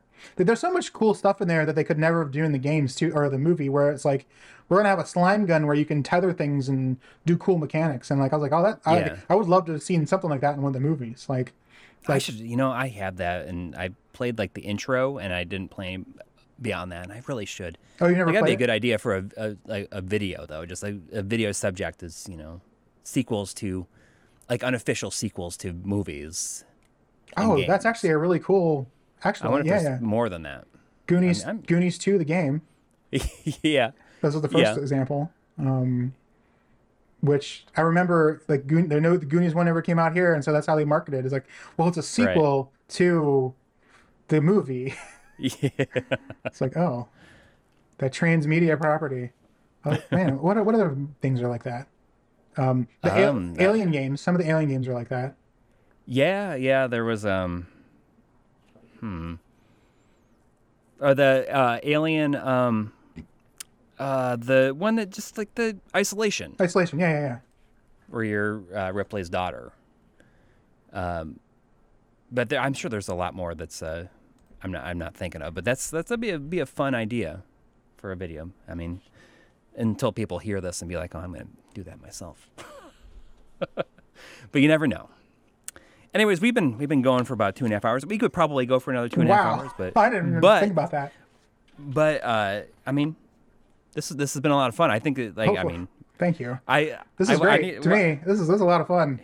It's it's just fun to like just talk about whatever you you think of, you know, like whatever pops in your mind, right? Um, if people wanted to like look at what you do, where, Oh. where would you uh, where where would you direct them? Uh, just Brady Hartel on Twitter, I guess. Mm-hmm. Like I just post my thoughts there. I haven't been recently because I've been having a lot of um, sort of like uh, sc- screen problems where my eyes have been irritated. So I've been trying to take breaks from computer Mm-hmm. when I don't have to. But like that's where I post most of the stuff I'm working on or I retweet. Um, you know, like like we were talking about, I work on uh, Skullgirls and I work on uh, as a producer for anime on old Blu-rays and stuff like that. And so that's the stuff I talk about. I talk about old video games. Like I I love as you can hear, I love movies, I love anime, I love all sort of stuff. It's not just the stuff that I work on. It's just whatever I find interesting that I'm messing around with. You know, old video That's games. the best kind of stuff. Yeah, no. I mean, that's why I mean, that's why I love all your guys' content because it's all like just fun old video game stuff or just interesting, Mm-hmm. you know, like that kind of thing. So, yeah, like that's where you can find me. Brady Brady Hartel, B R A D Y H A R T E L, uh, on Twitter. That's pretty much it. Excellent. All right. Well, thanks thanks for uh, for hanging out with me Thanks for And, having uh, me. Thank you. Yeah, No, this is. I great. mean, you're definitely definitely gonna have you back. Oh, cool. Okay, then we can just Um, like like it's really weird to like to talk about yourself for like so much of a thing. Like I don't, you know, like explaining who I am, and it turned into like a whole like thirty minutes of it, and it's like oh, but so next time we don't have to do that. You can you can Yeah, just refer exactly. to this But episode. I, but also, you know, it's just wherever the conversation takes us. You know. Um, but yeah, uh, you know, you can find us uh, on on Twitter at at here's my podcast. I can't. I still can't believe that like that's our handle. Like I can't believe that. that was never taken. Yeah, it's just like at here's my podcast. Like that's crazy, right? That it was not anywhere else. Ev- ev- everywhere in the like yeah, like everything is taken. Like everything is taken. Um, Yeah. Except ever- for at here's my podcast. There you is- go. do, do you ever think Uh, about the, not to t- tangent this, but ever think about the fact that, um, like, things like, uh, let me let me ring you on the telephone or whatever. Like phones don't ring anymore, and you don't dial people on the telephone anymore, right? But that's the thing. Yeah. That podcasts are only 15 years old, and iPods don't exist anymore. yeah. I mean, I didn't even think about that. Yeah, but Like, that's, the word I- for it. But it's like it's like that thing like the the save The, the- icon the is word a the word pod. Yeah, the pod. Like it does. Like people don't even know. Like, but that's the word podcast is what we call them now. It's so English language is weird. It's crazy. Yeah. and like how many things that are things you'd think would last forever then like fall out of out of favor or just like stop or stop being used. Like the iPod. Anyways, But don't uh, stop. Don't stop listening to this podcast, even though po- iPods don't exist. Yeah, exactly. Or you can, you know, you can watch it on on the YouTube channel. Um, but anyways, uh, we'll see you uh, next week. And I, I think Chris said that he's doing a bit better. Uh, he just has a cough, and he's like, I don't have a cough button, so I don't. he needs like one a big big red button so he can mute his microphone, Yeah. so he can cough. Anyways, uh, we'll see you next time. Bye. Thanks for having me. Take care. Take Yep, care. Take care.